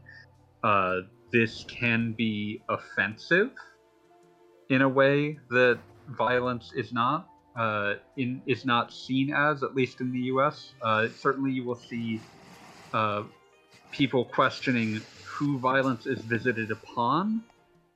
But when you make uh, and you know you'll get things like the RE5 controversy about portrayals and things like that. But you will also run into when you add sex as a dynamic to where the horror is coming from, you end up having to examine why is this being treated as like what kind of horror are you mining? Which there's all sorts of dangerous paths to take there. It's it's just a really dangerous thing to make if your intention is primarily I would like to make a video game that I can sell and make money from. Yeah. Uh, so like yeah, there, there's just it, it just a lot of mm, AAA, especially a lot of the way that these developments are structured is built around minimizing risk, and every element of like horror revolving around sexual repression is going to introduce just so much risk to a project. So that's why you do not see this that much. Uh, suppose that developers just don't want to take the chance with a topic that's so easily veered into a train wreck. Yeah, you're 100% correct. That is the primary reason you do not see this.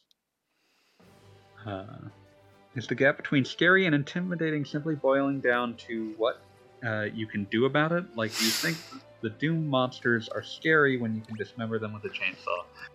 Uh, Doom is horror themed. It is not a horror game. Uh, and that that's that's an important distinction. Like, how much you can do about it? Yes and no. Uh, the way I would describe it is that the gap is how much is the player meant to feel like they can't do something, as opposed to whether they can or not. Uh, the way I would describe this is like the Resident Evil thing. Resident Evil, uh, the old Resident Evil games are designed to give you the impression that you are always at the verge of running out of ammo. But if you actually document how much ammo is in them, there is more than you would ever really need. But you don't know where all of it is. So it doesn't matter that there's more than you would ever need because you will feel like you are running out. So, yes, a big part of it is being able to uh, react and defend yourself. Uh, but you don't actually. It's generally very bad to take away the player's capacity to defend themselves completely, uh, because you run into a game where you have just pissed them off. Uh, I've ranted about this before. When a horror game kills you, it has run out of things to do to you. It can't hurt you anymore. And that means that the more that it kills you, the more that it runs the risk of just making you irritated, which is one of the most opposed feelings to being scared. So, in essence, a game uses intimidation to create fear. Uh, and so, strong enemies in non horror games can create that same idea, or enemies whose patterns you do not understand, uh, anything like that can create horror. But uh, What, what what would you consider to be a good example of a RPG then? horror art, well, aside from something like Sweet Home, Yeah. like if, if we're taking that off the table, uh, I Um, can't think. There's one I saw. Um, there is a translation for. Um, has to do with like a ghost house or something. It's an old NES game. I think you're thinking of Sweet Home. Maybe I am. Um, you know, give me a moment. It's a house full of ghosts. It's made by Capcom. It's a horror themed RPG.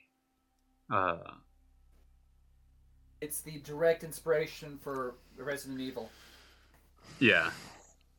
Uh, that's where the original Resident Evil games take their uh, door opening cinematics from. But uh,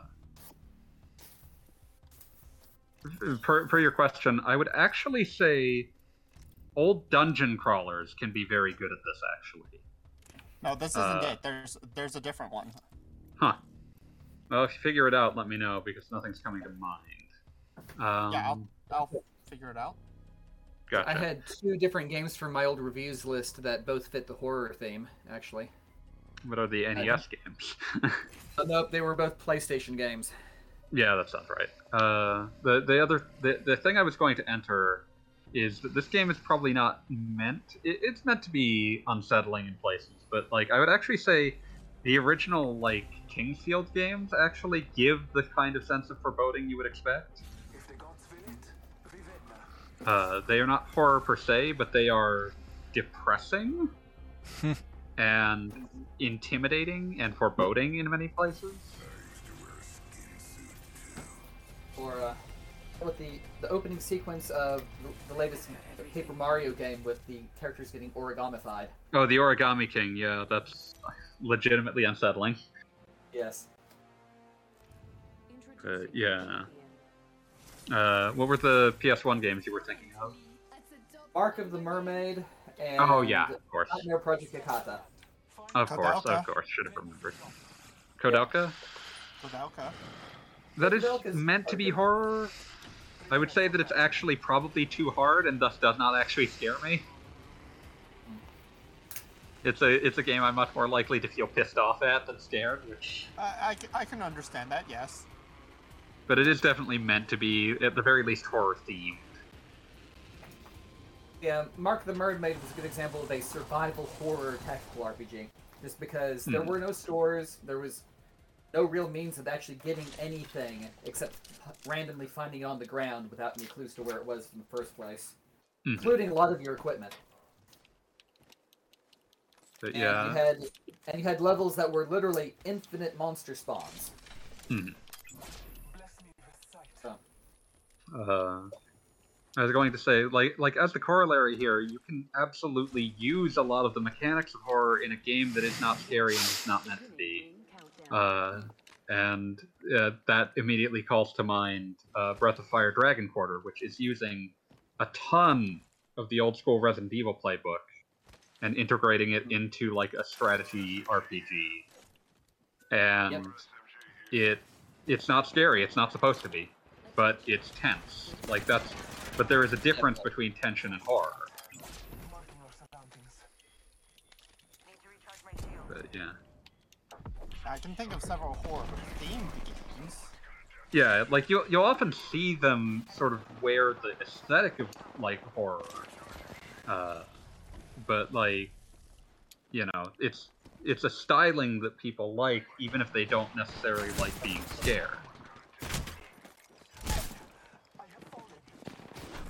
Uh, yeah, that, that would be my immediate uh, pull for that. In conclusion, uh, people like This Is Halloween, even if they don't necessarily like uh, the Halloween movies. Thank you for coming to my TED Talk. Um, let's see. Well, let's uh, let's wrap this one up. Uh, a left field question: Can you make a horror movie about the protagonist ripping apart the monsters? In other words, can Army of Darkness even be called a horror film? Uh, it is a horror themed comedy. You can still you can still scare someone, but I mean, you know, that's going to come from occasionally. It looks like the protagonist might not might die, which you know, that happens. Well, I, th- I think that I think the best example to do this for a game is that uh, new uh, Metroidvania that we were discussing on the Discord, uh, Infernax. Oh yeah, I haven't checked that out yet. But uh, maybe I'll look into that. But yeah, I, I think that uh, at the very least, uh, there there are certain aspects that you can infuse.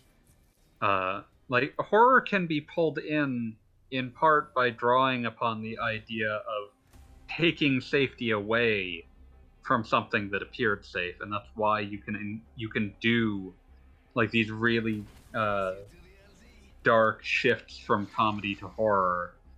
Uh, like if you have you know a set of characters that seems like oh maybe things are turning out okay, and then suddenly you take that safety away. I mean suddenly you've got that like the horror was more effective because it was preceded by levity uh, the sense of betrayal to the uh, audience in as much as the sense of betrayal to the protagonist. And in that sense, you could probably do that with something like. Uh, I guess the, the archetypal answer to this would be uh, Predator, which, you know, is, you know, absolutely just the Predator doing slasher horror shit on a set of army commandos and stalking Arnold Schwarzenegger, and then at the end, Arnold Schwarzenegger kills the Predator. But, you know, that partly works because there is one Predator. For the same reason that, uh, you know, Alien ends with Ripley killing the alien. Uh, but uh, you know, the when you get to Aliens, it's very clearly no longer a horror movie. It's just a horror themed action movie. The more that you can, the more you have the protagonist killing what is supposed to be the primary threat, the less the primary threat works as a function threat, and threat is the heart of horror. Or at least the heart of that kind of horror, I should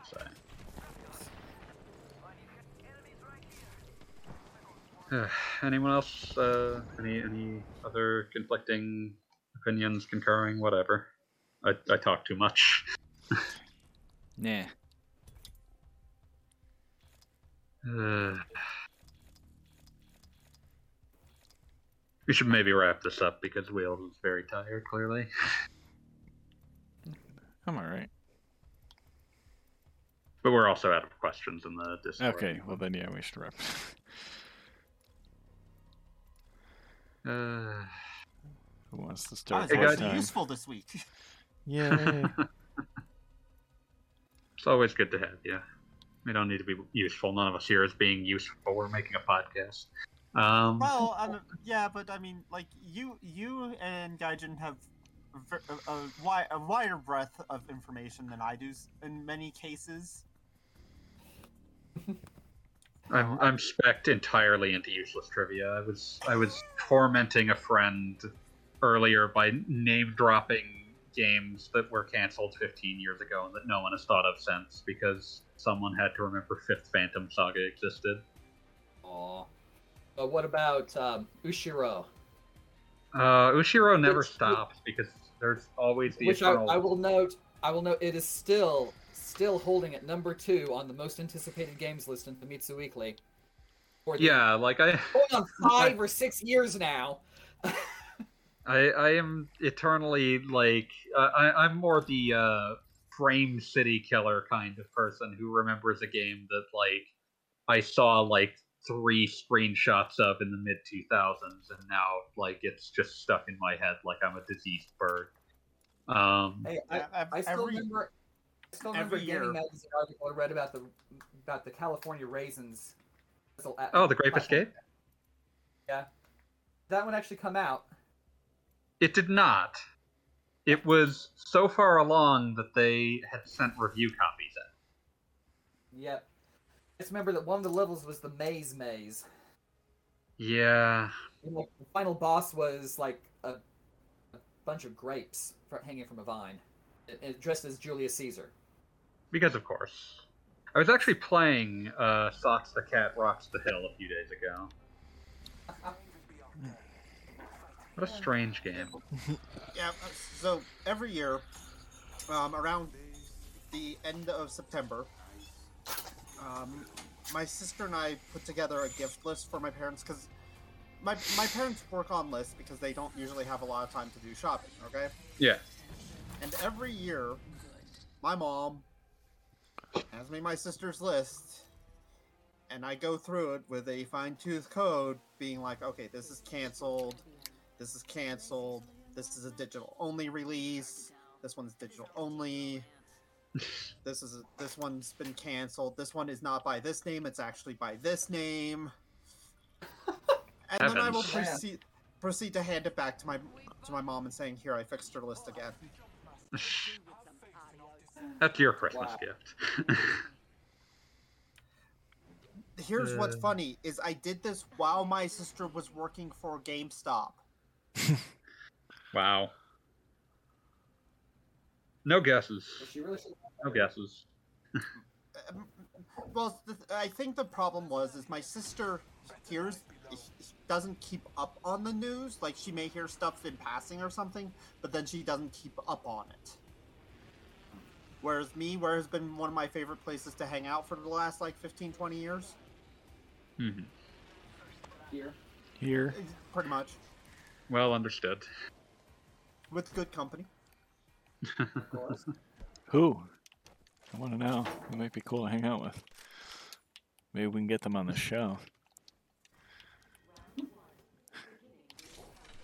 There's a lot of cool people on the staff. Sure. Perhaps. Uh, I just think Even we're some cool too, people in forums. we don't have forums.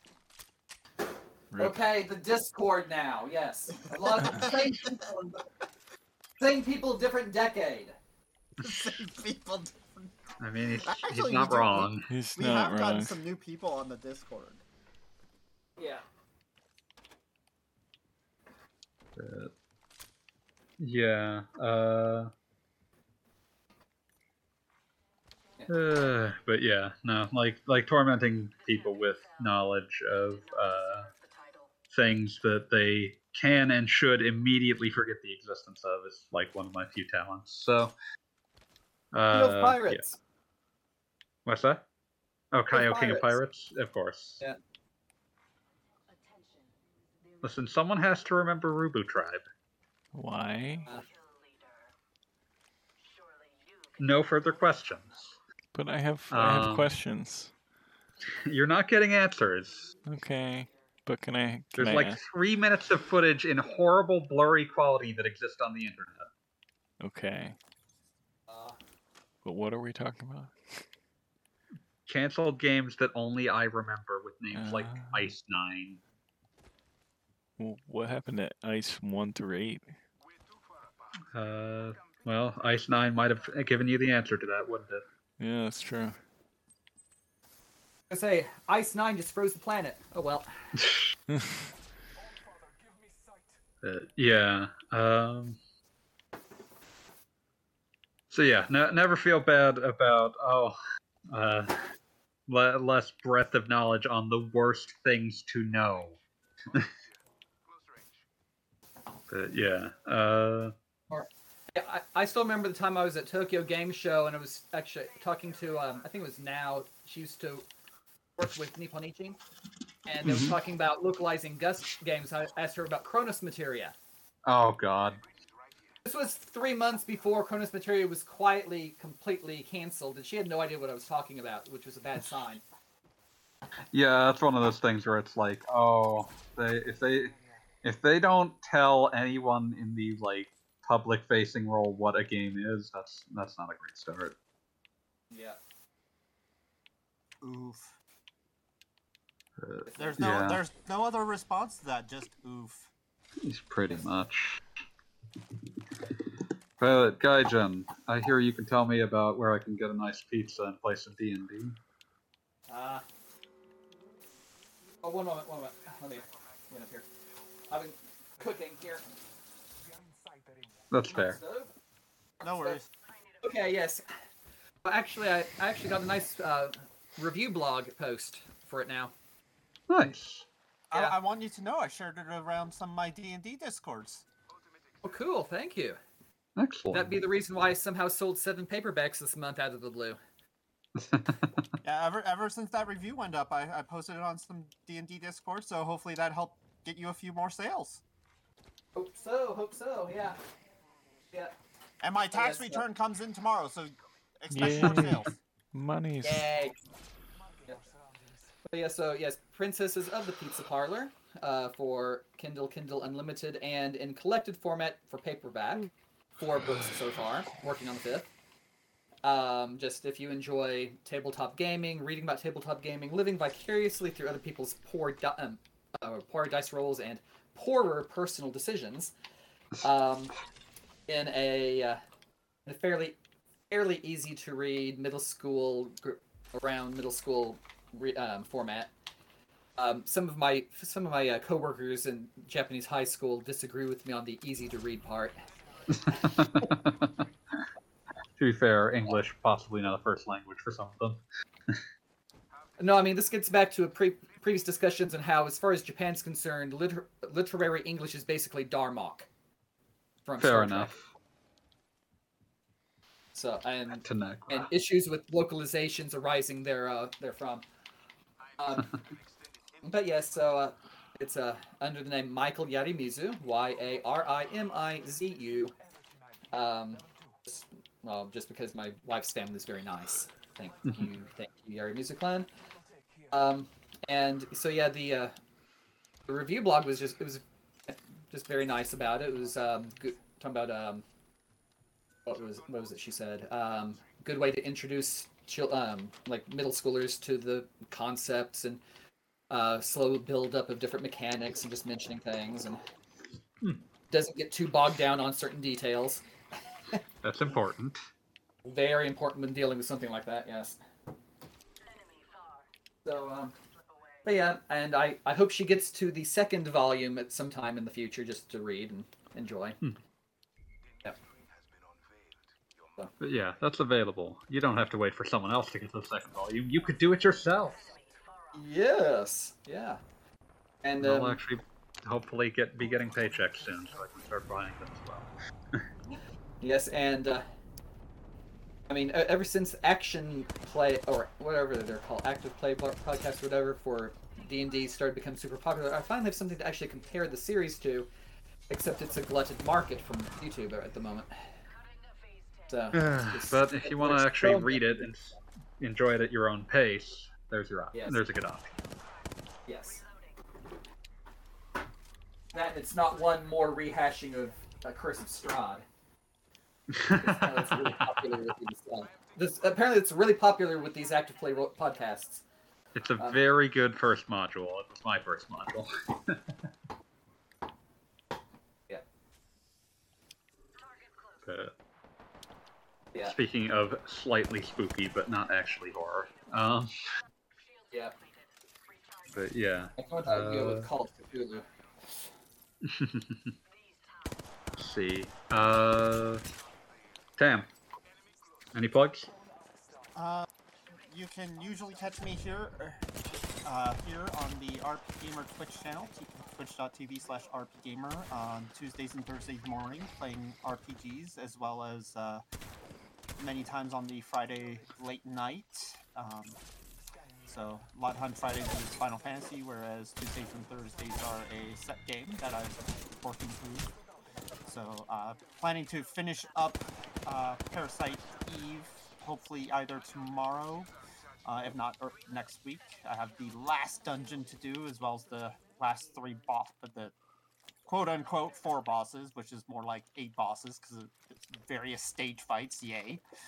Um, You and uh, and not only myself, but uh, our host Wheels is uh, also streams on Sunday nights with his shenanigans, where you can oftentimes Yay. catch not just himself, but uh, David, myself, and uh, some other people that like to hang out with Wheels, discuss Which games. while- Everyone who's currently present. Yes. Yeah, if we're very lucky, we get Gaijin. yeah. Yeah. And, and a few others. Yeah. Yeah. Joey Jojo Shabadoo. Yeah, s- Yep. ha- we Joey hang out, Jojo. Talk, talk games. Not not quite to the extent of Q and A quest, but um, definitely talking games. We're here. less focused, much more casual, and often much more distracted, which is impressive. And Yet we've managed to repeat ourselves like two or three times today for topics that we were discussing on Mon- or on shenanigans. Listen, not Sure. everyone watches both, so you know you get that uh, Yeah. you get that crossover. Yeah, yeah. David, what about you? What what did you got?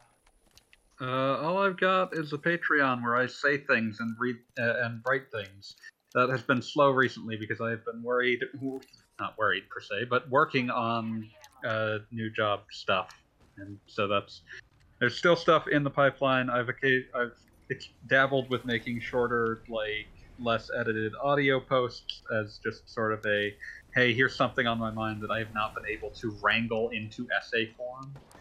So uh, those might also be showing up more often as I uh, try to find how to work my schedule. Uh, all this stuff is free, so uh, you know you can go ahead and uh, contribute if you want or not. It's all up to what you think it's worth. Um, I think the most recent thing I did was ramble a bit about uh, player personalization in non uh, in contexts where it does not actually completely change the game. Meant that I got to talk a bit about Steambot Chronicles, which uh, any longtime listener will know is one of my favorite games ever, and has all sorts of uh, player customization in ways that I would describe as non-critical. But yeah, uh, so you know, give the give the those a read or listen, whichever suits you best. Uh, uh, that's about it for me. And Tam covered what Wheels would have covered, which is good because Wheels is both distracted by Apex and probably dying. So, Wow. uh, No, he's living. I could have covered him. But yeah, Tam covered it Uh. quite well. So I also will be streaming some Final Fantasy VI Pixel Remaster coming up. yeah, you played about 15 minutes of that during the stream. Yeah, I've already played it a bunch on tablet so today. So ah, of course. I mean, I'm sure it's a game that s- several of us have played 50,000 times. yeah, that's about I played through it once. That was enough. You're a monster. Listen, it's not my fault. I think the game is. You're a monster. He's just, he's not a monster, he's just inhuman. Can I at least be a better Marvel franchise? Um, no. Wow, harsh. Okay. Uh, you Whatever, can be uh, put this puppy to Morbius, the living vampire. There you go. Oh, great! I get to be a Sony movie. Um. uh, let's put the sucker to bed. Uh, you can ask us questions like good friend Fireminer did this week uh, via the Discord. If you have not been, uh, if you are not part of the Discord, we fully urge you to join. Whether you want to ask us questions or not, it's a lovely community. Uh, you can join it by going to uh, rpgamer.com, clicking the community tab, and that will get you a Discord invite link you can use to uh, discuss all, all and sundry, but most especially a lovely community for RPG discussion. Um, see, other things, other things, other things. You can also ask us questions via the uh, section under this or another recent episode uh, whatever. Uh, we will usually keep track of the last three or so episodes just to make sure that we don't miss any. Uh, if there's anything you ever want us to uh, talk about, or even if you just want us to elaborate on a prior question, I'm sure that I can uh, spin the roulette wheel and go on a completely different tangent this time. Uh, but yeah, uh, those are that's that's all very uh, we, we love that. And please please ask questions if you want. You can also watch the stream. It typically happens every wednesday night at 9 pacific midnight eastern uh, barring extreme circumstances. Uh, but otherwise see ya space cowboys See ya. Ah!